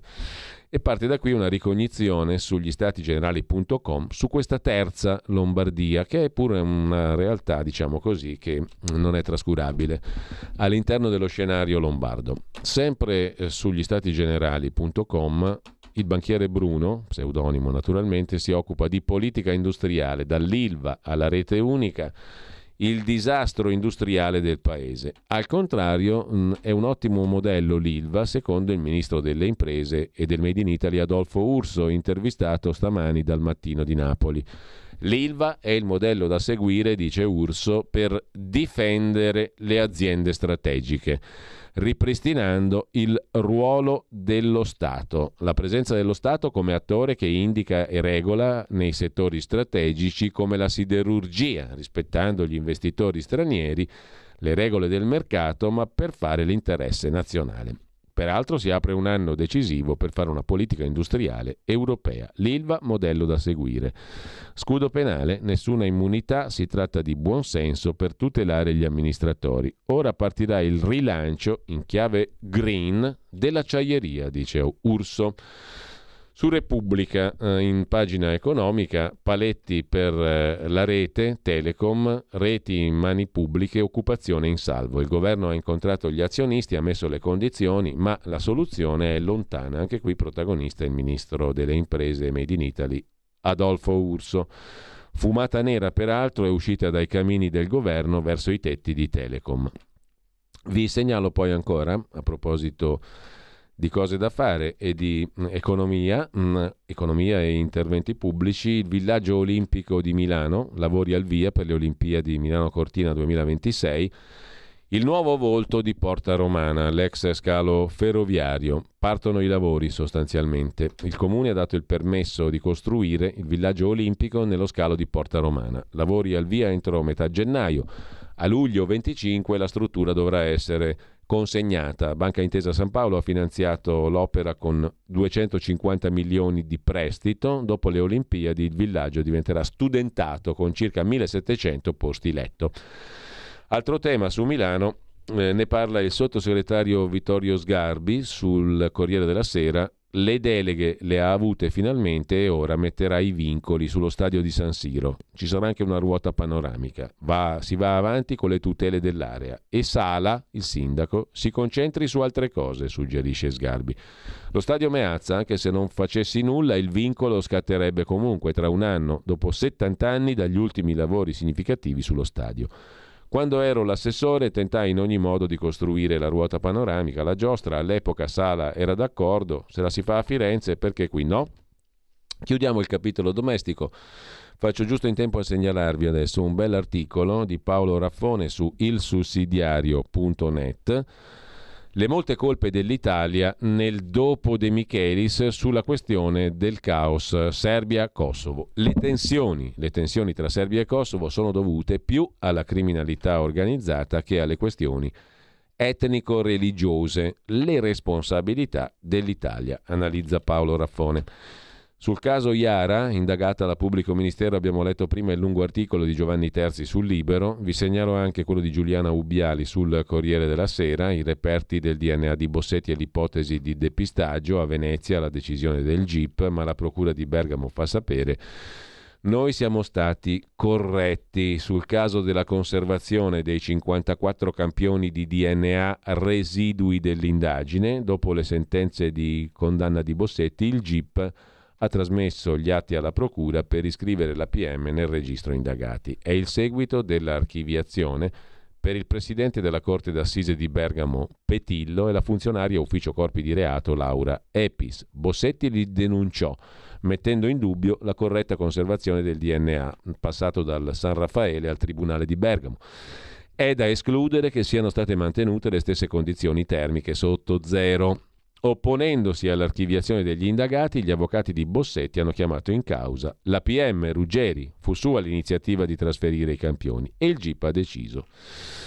Si vedrà. Intanto mm, anche Luca Fazzo si occupa della questione, mentre Fabio Amendolara fa il punto, anche lui, sulla verità. Sotto accusa i metodi di conservazione dei campioni genetici cruciali per la sentenza. Faccio giusto in tempo adesso a segnalarvi una iniziativa del professor Luca Ricolfi e della fondazione IUM, da lui fondata e diretta, aiutare il progetto Articolo 34 della Costituzione. Merito e pari opportunità. È materia del ministro Valditara. L'articolo 34 dice che la scuola è aperta a tutti e l'istruzione è obbligatoria e gratuita all'inferiore e che i capaci e meritevoli, anche se privi di mezzi, hanno diritto di raggiungere i gradi più alti degli studi. Il progetto Merito e pari opportunità caldeggiato dal professor Ricolfi. Con ciò ci fermiamo un attimo, un po' di musica e poi Ci salutiamo come si deve con un nostro amico e ospite d'eccezione.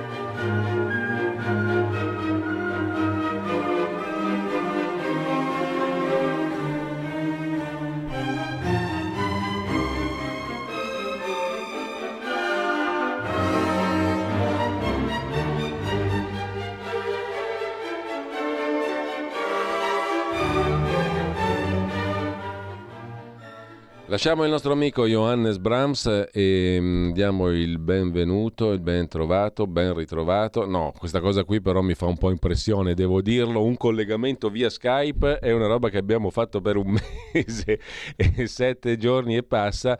Con chi? Con eh, Andrea Costantino, perché c'è un solo modo per me per chiudere quest'anno eh, ed è il modo mm, migliore, l'unico che mi viene in mente per chiudere in gioia, in allegria, in positività, in bellezza questo anno, per molti versi difficile come tutti, però si è chiuso in una maniera eccezionale, con la vigilia di Natale più bella che io mi ricordi. Devo fare appello alla memoria da bambino, ma proprio piccolo, perché non ricordo oltretutto niente, per cercare qualcosa di simile, perché quella è stata la gioia più grande che abbia mai provato finora, quella di rivedere un uomo libero che è venuto a farmi questo dono, questa sorpresa alla vigilia di Natale, l'ha fatta a tutti noi qui a Radio Libertà. Andrea Costantino, buongiorno Andrea, ciao. Buongiorno a te Giulio, grazie oh. per quello che hai detto perché veramente mi, mi, emoziona e poi volevo ringraziare anche ovviamente a parte di regia e tutti gli ascoltatori che sempre sono fantastici, carini, con tutta la parte di messaggi e voglio ringraziarli tutti. tutti. Questa è l'ultima diretta dell'anno, quindi sì. quando ci risentiamo la prossima volta sarà l'anno prossimo. E... Ma comunque la tua tenda è qua, eh? La mia tenda è lì, ma io, io guarda che ci vengo, eh. no, io ho detto, detto e faccio. La tenda è qua per te, mica per altri. Assolutamente, io vengo, detto e faccio, vengo la mattina presto, così riusciamo a fare tutto. E no, devo dire, insomma, Natale, una vigilia così, un Natale così eh, incredibile, bellissimo, bellissimo. Mi fa un po' impressione, ecco, devo dirti la verità, mi fa un po' impressione il collegamento Skype, eh? questo sì eh, richiama a giorni, a giorni meglio, faticosi, eh. però adesso è più bello, è molto più bello, l'immagine è più pulita, il sorriso è più bello, adesso è tutto più bello, anche lo stesso collegamento Skype è molto più bello. Uh, Andrea, uh, mi incuriosisce molto uh, quello che tu stai pensando, elaborando, sentendo, dopo che sei stato 22 mesi in quelle condizioni là difficilissime, che non ci stiamo neanche a star sopra più di tanto. Ecco, che cosa si sta muovendo ancora nella, nella tua testa? Cosa sta sedimentando mano a mano che passano i giorni? Scusami la banalità Guarda, della domanda, eh, ma è una curiosità proprio no, umana, no, no, umana allora, personale. Eh, allora, dal punto di vista proprio mio, emotivo, personale, eh, c'è pian piano, guarda, ragionavo questa mattina, ho detto, cavolo, ma sono, già sei giorni che sono indietro e non me ne sono neanche reso conto. Questo, questo ve lo devo dire, è stata una cosa stamattina, guardavo e dicevo, oggi è il 30, sono arrivato il 24, la settimana che sono indietro mi è sembrata do- un, uno schiocco di vita. Domani, e... mattina, domani mattina entravi qua a quest'ora. Sì. sì po- poco sì, prima, sì. insomma. Mm. Sì, sì, 9.15, 9.19 perché c'ho ancora il, il, il punto della foto 9.19 e, e, poi adesso pian piano mi sto rendendo conto insomma di, di essere tornato e avremo pian piano rientrerò eccolo qua eh, 9.19 vedi eh sì 8 e 19 8 e 19 8 e 19 8 e 19 se sei arrivato e... alle 7 sì, non hai fatto neanche il tempo di mettere il piede in Italia che eri qua, incredibile. Sì, esatto, esatto, esatto. E stavi allora, dicendo, sai, insomma, sette, è, sette, è stato, sette avete, giorni. Avete fatto, avete fatto, tu e Radio Libertà avete fatto tantissimo. E secondo me è una questione proprio di, eh, insomma, è stato grazie a voi che io sono stato anche portato all'attenzione di tutta la parte dei media, era sempre, come direbbero eh, gli, i marchettari inglesi, word of mouth, cioè era sempre sulla bocca di tutti questo per, grazie a voi. E, e quindi questo mi ha permesso sostanzialmente di tornare a casa. Poi adesso io ribadisco e ribadirò, insomma, cioè, abbiamo eh, Vignali, che qua lanciamo un appello, mm-hmm. ok? Eh, Vignali sarebbe corretto per quello che ha fatto perché ha riportato a casa me, ha riportato a casa Zennaro, ha riportato a casa tante persone, che eh, venisse eh, premiato e eh, promosso alla carica di ambasciatore. Questo secondo me deve essere anche una parte dello Stato che riconosce i suoi funzionari e li premia. Perché cioè, è una persona che lavora come un matto fino a sera tardi e eh, cioè, neanche un... Io l'ho ringraziato tanto, però da parte dello Stato ci deve essere anche un, un, ringraziamento importante. Poi se non sbaglio Andrea tu ci hai raccontato anche un dettaglio che la dice lunga sulla stoffa della persona, è una persona che anche quando era in vacanza o qualche giorno di vacanza sempre, lontano dal sempre. lavoro, ti ha sempre telefonato sempre. per dire come stai, come va, no? Sì, e, e, starmi vicino anche psicologicamente, perché sai, la parte di agosto, allora si è fatta la prima parte di agosto, poi peraltro adesso spero che non si offenda, però lui da Roma è venuto a farsi un giro di tutte le valli lombarde. E per, per l'estate, davvero, si è fatta la Valtellina, si è fatta la zona dei Como, le valli Comasche, poi si è fatta la Val Camonica, insomma, si è fatto tutta la parte delle valli lombarde, mi chiamava e quindi poi, eh, insomma, c'era ovviamente comunanza, eccetera, gli consigliavo la parte di vini, che sai che eh, amo molto la parte dei vini lombardi e niente.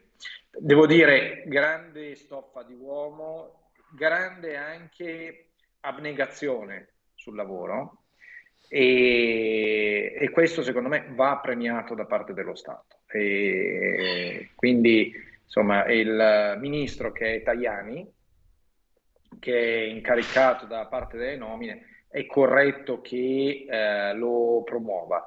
Eh, sicuramente verranno promosse altre persone, però ci deve essere un punto fermo che è anche la, la sua promozione, perché con quello che ha fatto, perché poi ovviamente ha lavorato anche al discorso eh, della Piperno, ha lavorato sul discorso di Zennaro, ha lavorato sul mio discorso, guarda che bello, e, e quindi ci deve essere questo. E poi ovviamente io ringrazio Matteo eh, che insomma è stato fondamentale su questo. E adesso però dovremmo fare una cosa, Giulio. Sì, dimmi Andrea. Io, io ti colgo in contropiede. Sì, eh, figurati. Okay? Mi piace essere preso in contropiede. ok. E, e tu dovresti fare adesso un accordo con i, telespe- i telespettatori e i radioascoltatori e adesso poi lanci questa cosa, questo sondaggio. E sai che è una cosa che mi circola, mi dici cosa ti circola in testa, mm. cosa ti circola in testa. Eh. Secondo me, la radio deve essere anche vicina alle persone e secondo me dovete anche andare, dovremmo andare qualche volta, eh, non so, a Nembro a trovare le persone a Nembro che facevano una parte di striscione e che ringrazio tutte le volte, ma anche le persone a Varese che sentivo che chiamavano, eh, da, da, Mantova che chiamavano, chiamato anche da Bologna, da Genova, Gianni. Eh, a, insomma, dovremmo andare a fare ogni tanto un giro e una parte proprio di diretta con le persone.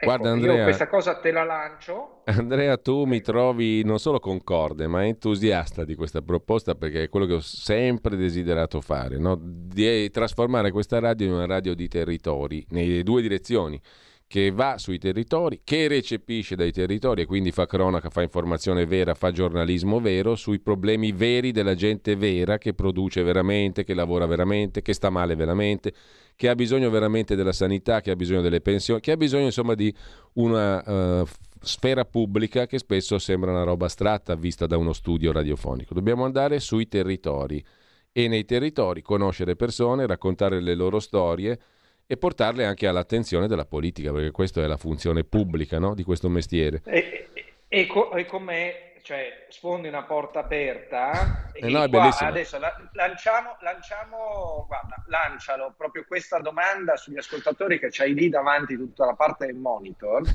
effettivamente andare vicino a loro e sentire loro. Adesso poi ci saranno anche tutta la parte di eh, campagna elettorale. Senti, vai che facciamo, facciamo, una bella cosa, Andrea. Quando sarai tornato, qualche giorno di respiro te lo prendi anche tu, per fortuna, con eh, le, i tuoi affetti più cari, no?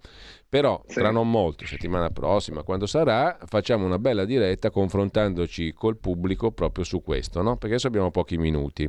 Assolutamente. E, ehm, e, però, però chi vuole in questi pochissimi minuti può intervenire proprio a 10 secondi per farci gli auguri proprio a bruciapelo eh, prima di salutarci con Andrea Costantino. Secchi, quindi secchi. linee aperte e secchi secchi proprio a tweet velocissimi. Ci scambiamo gli auguri come amici fraterni che ci abbracciamo un attimo. 02 66 20 35 29. Poi settimana l'altra o quando è facciamo questa bella diretta col pubblico. Questa la tua idea è un'idea che io ho sempre coltivato, che mi piacerebbe realizzare e che cercheremo di realizzare perché a me piace moltissimo. Credo che sia appunto una delle funzioni fondamentali del mezzo radiofonico, radio-televisivo, chiamiamolo come vogliamo.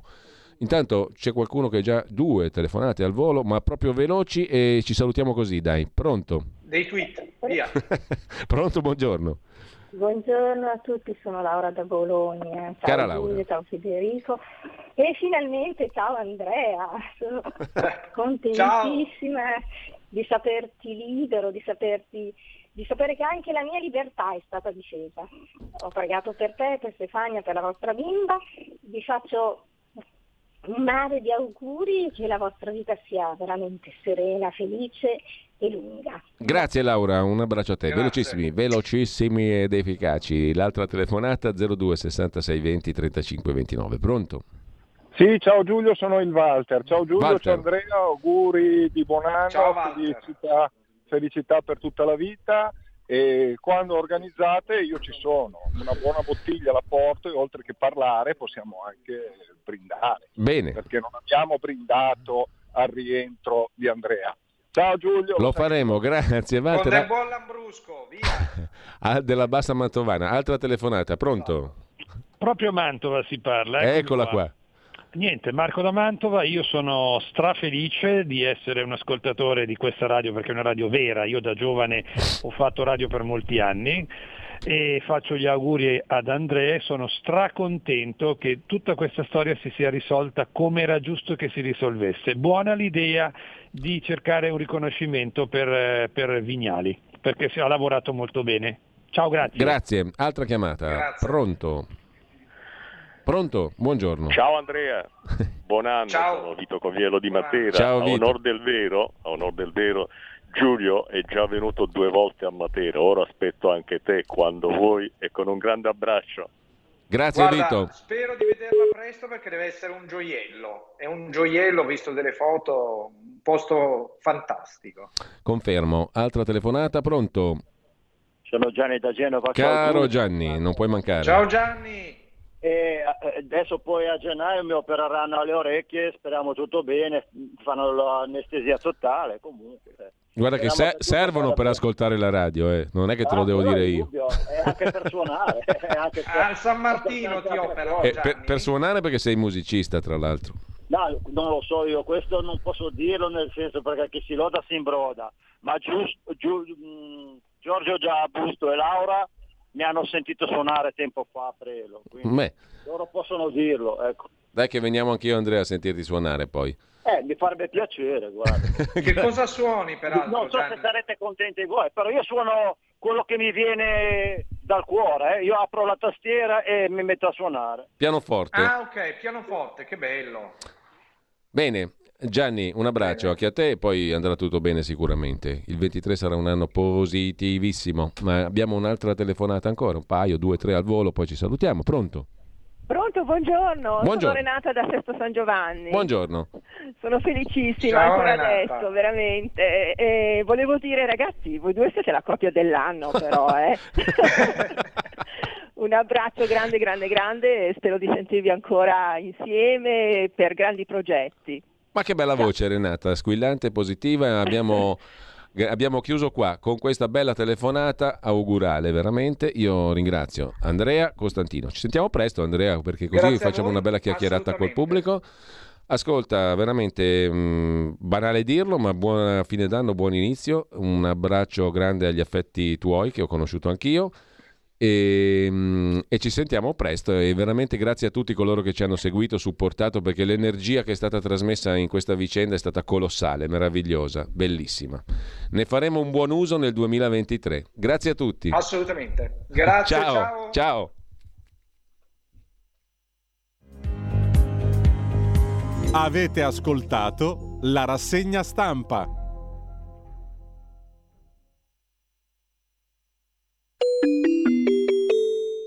Qui Parlamento.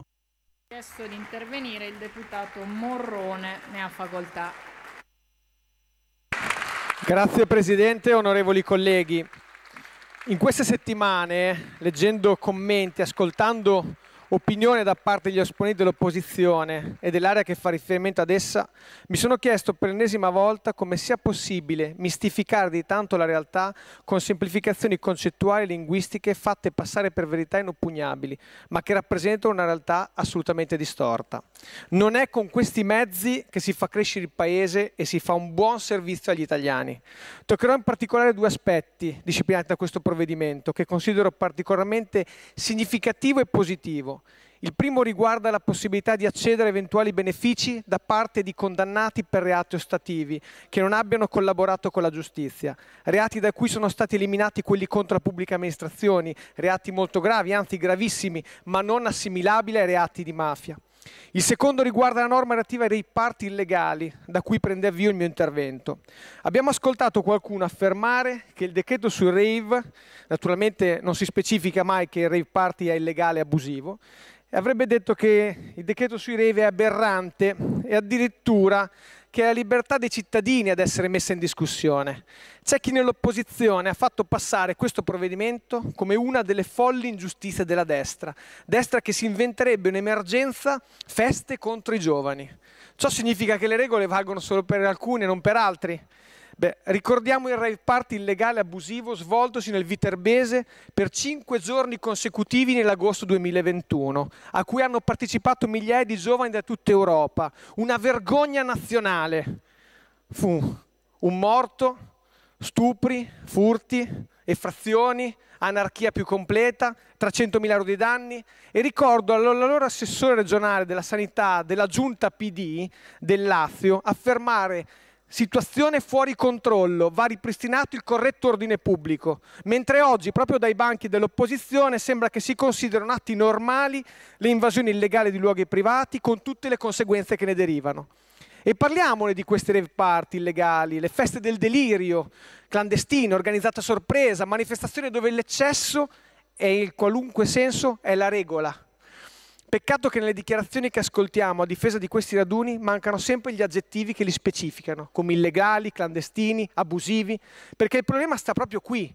Il tema qui è quello dei rave illegali, dell'illegalità diffusa, fatta passare per innocente e legittima voglia di divertire e fare musica, disinformando e quindi ingannando l'opinione pubblica.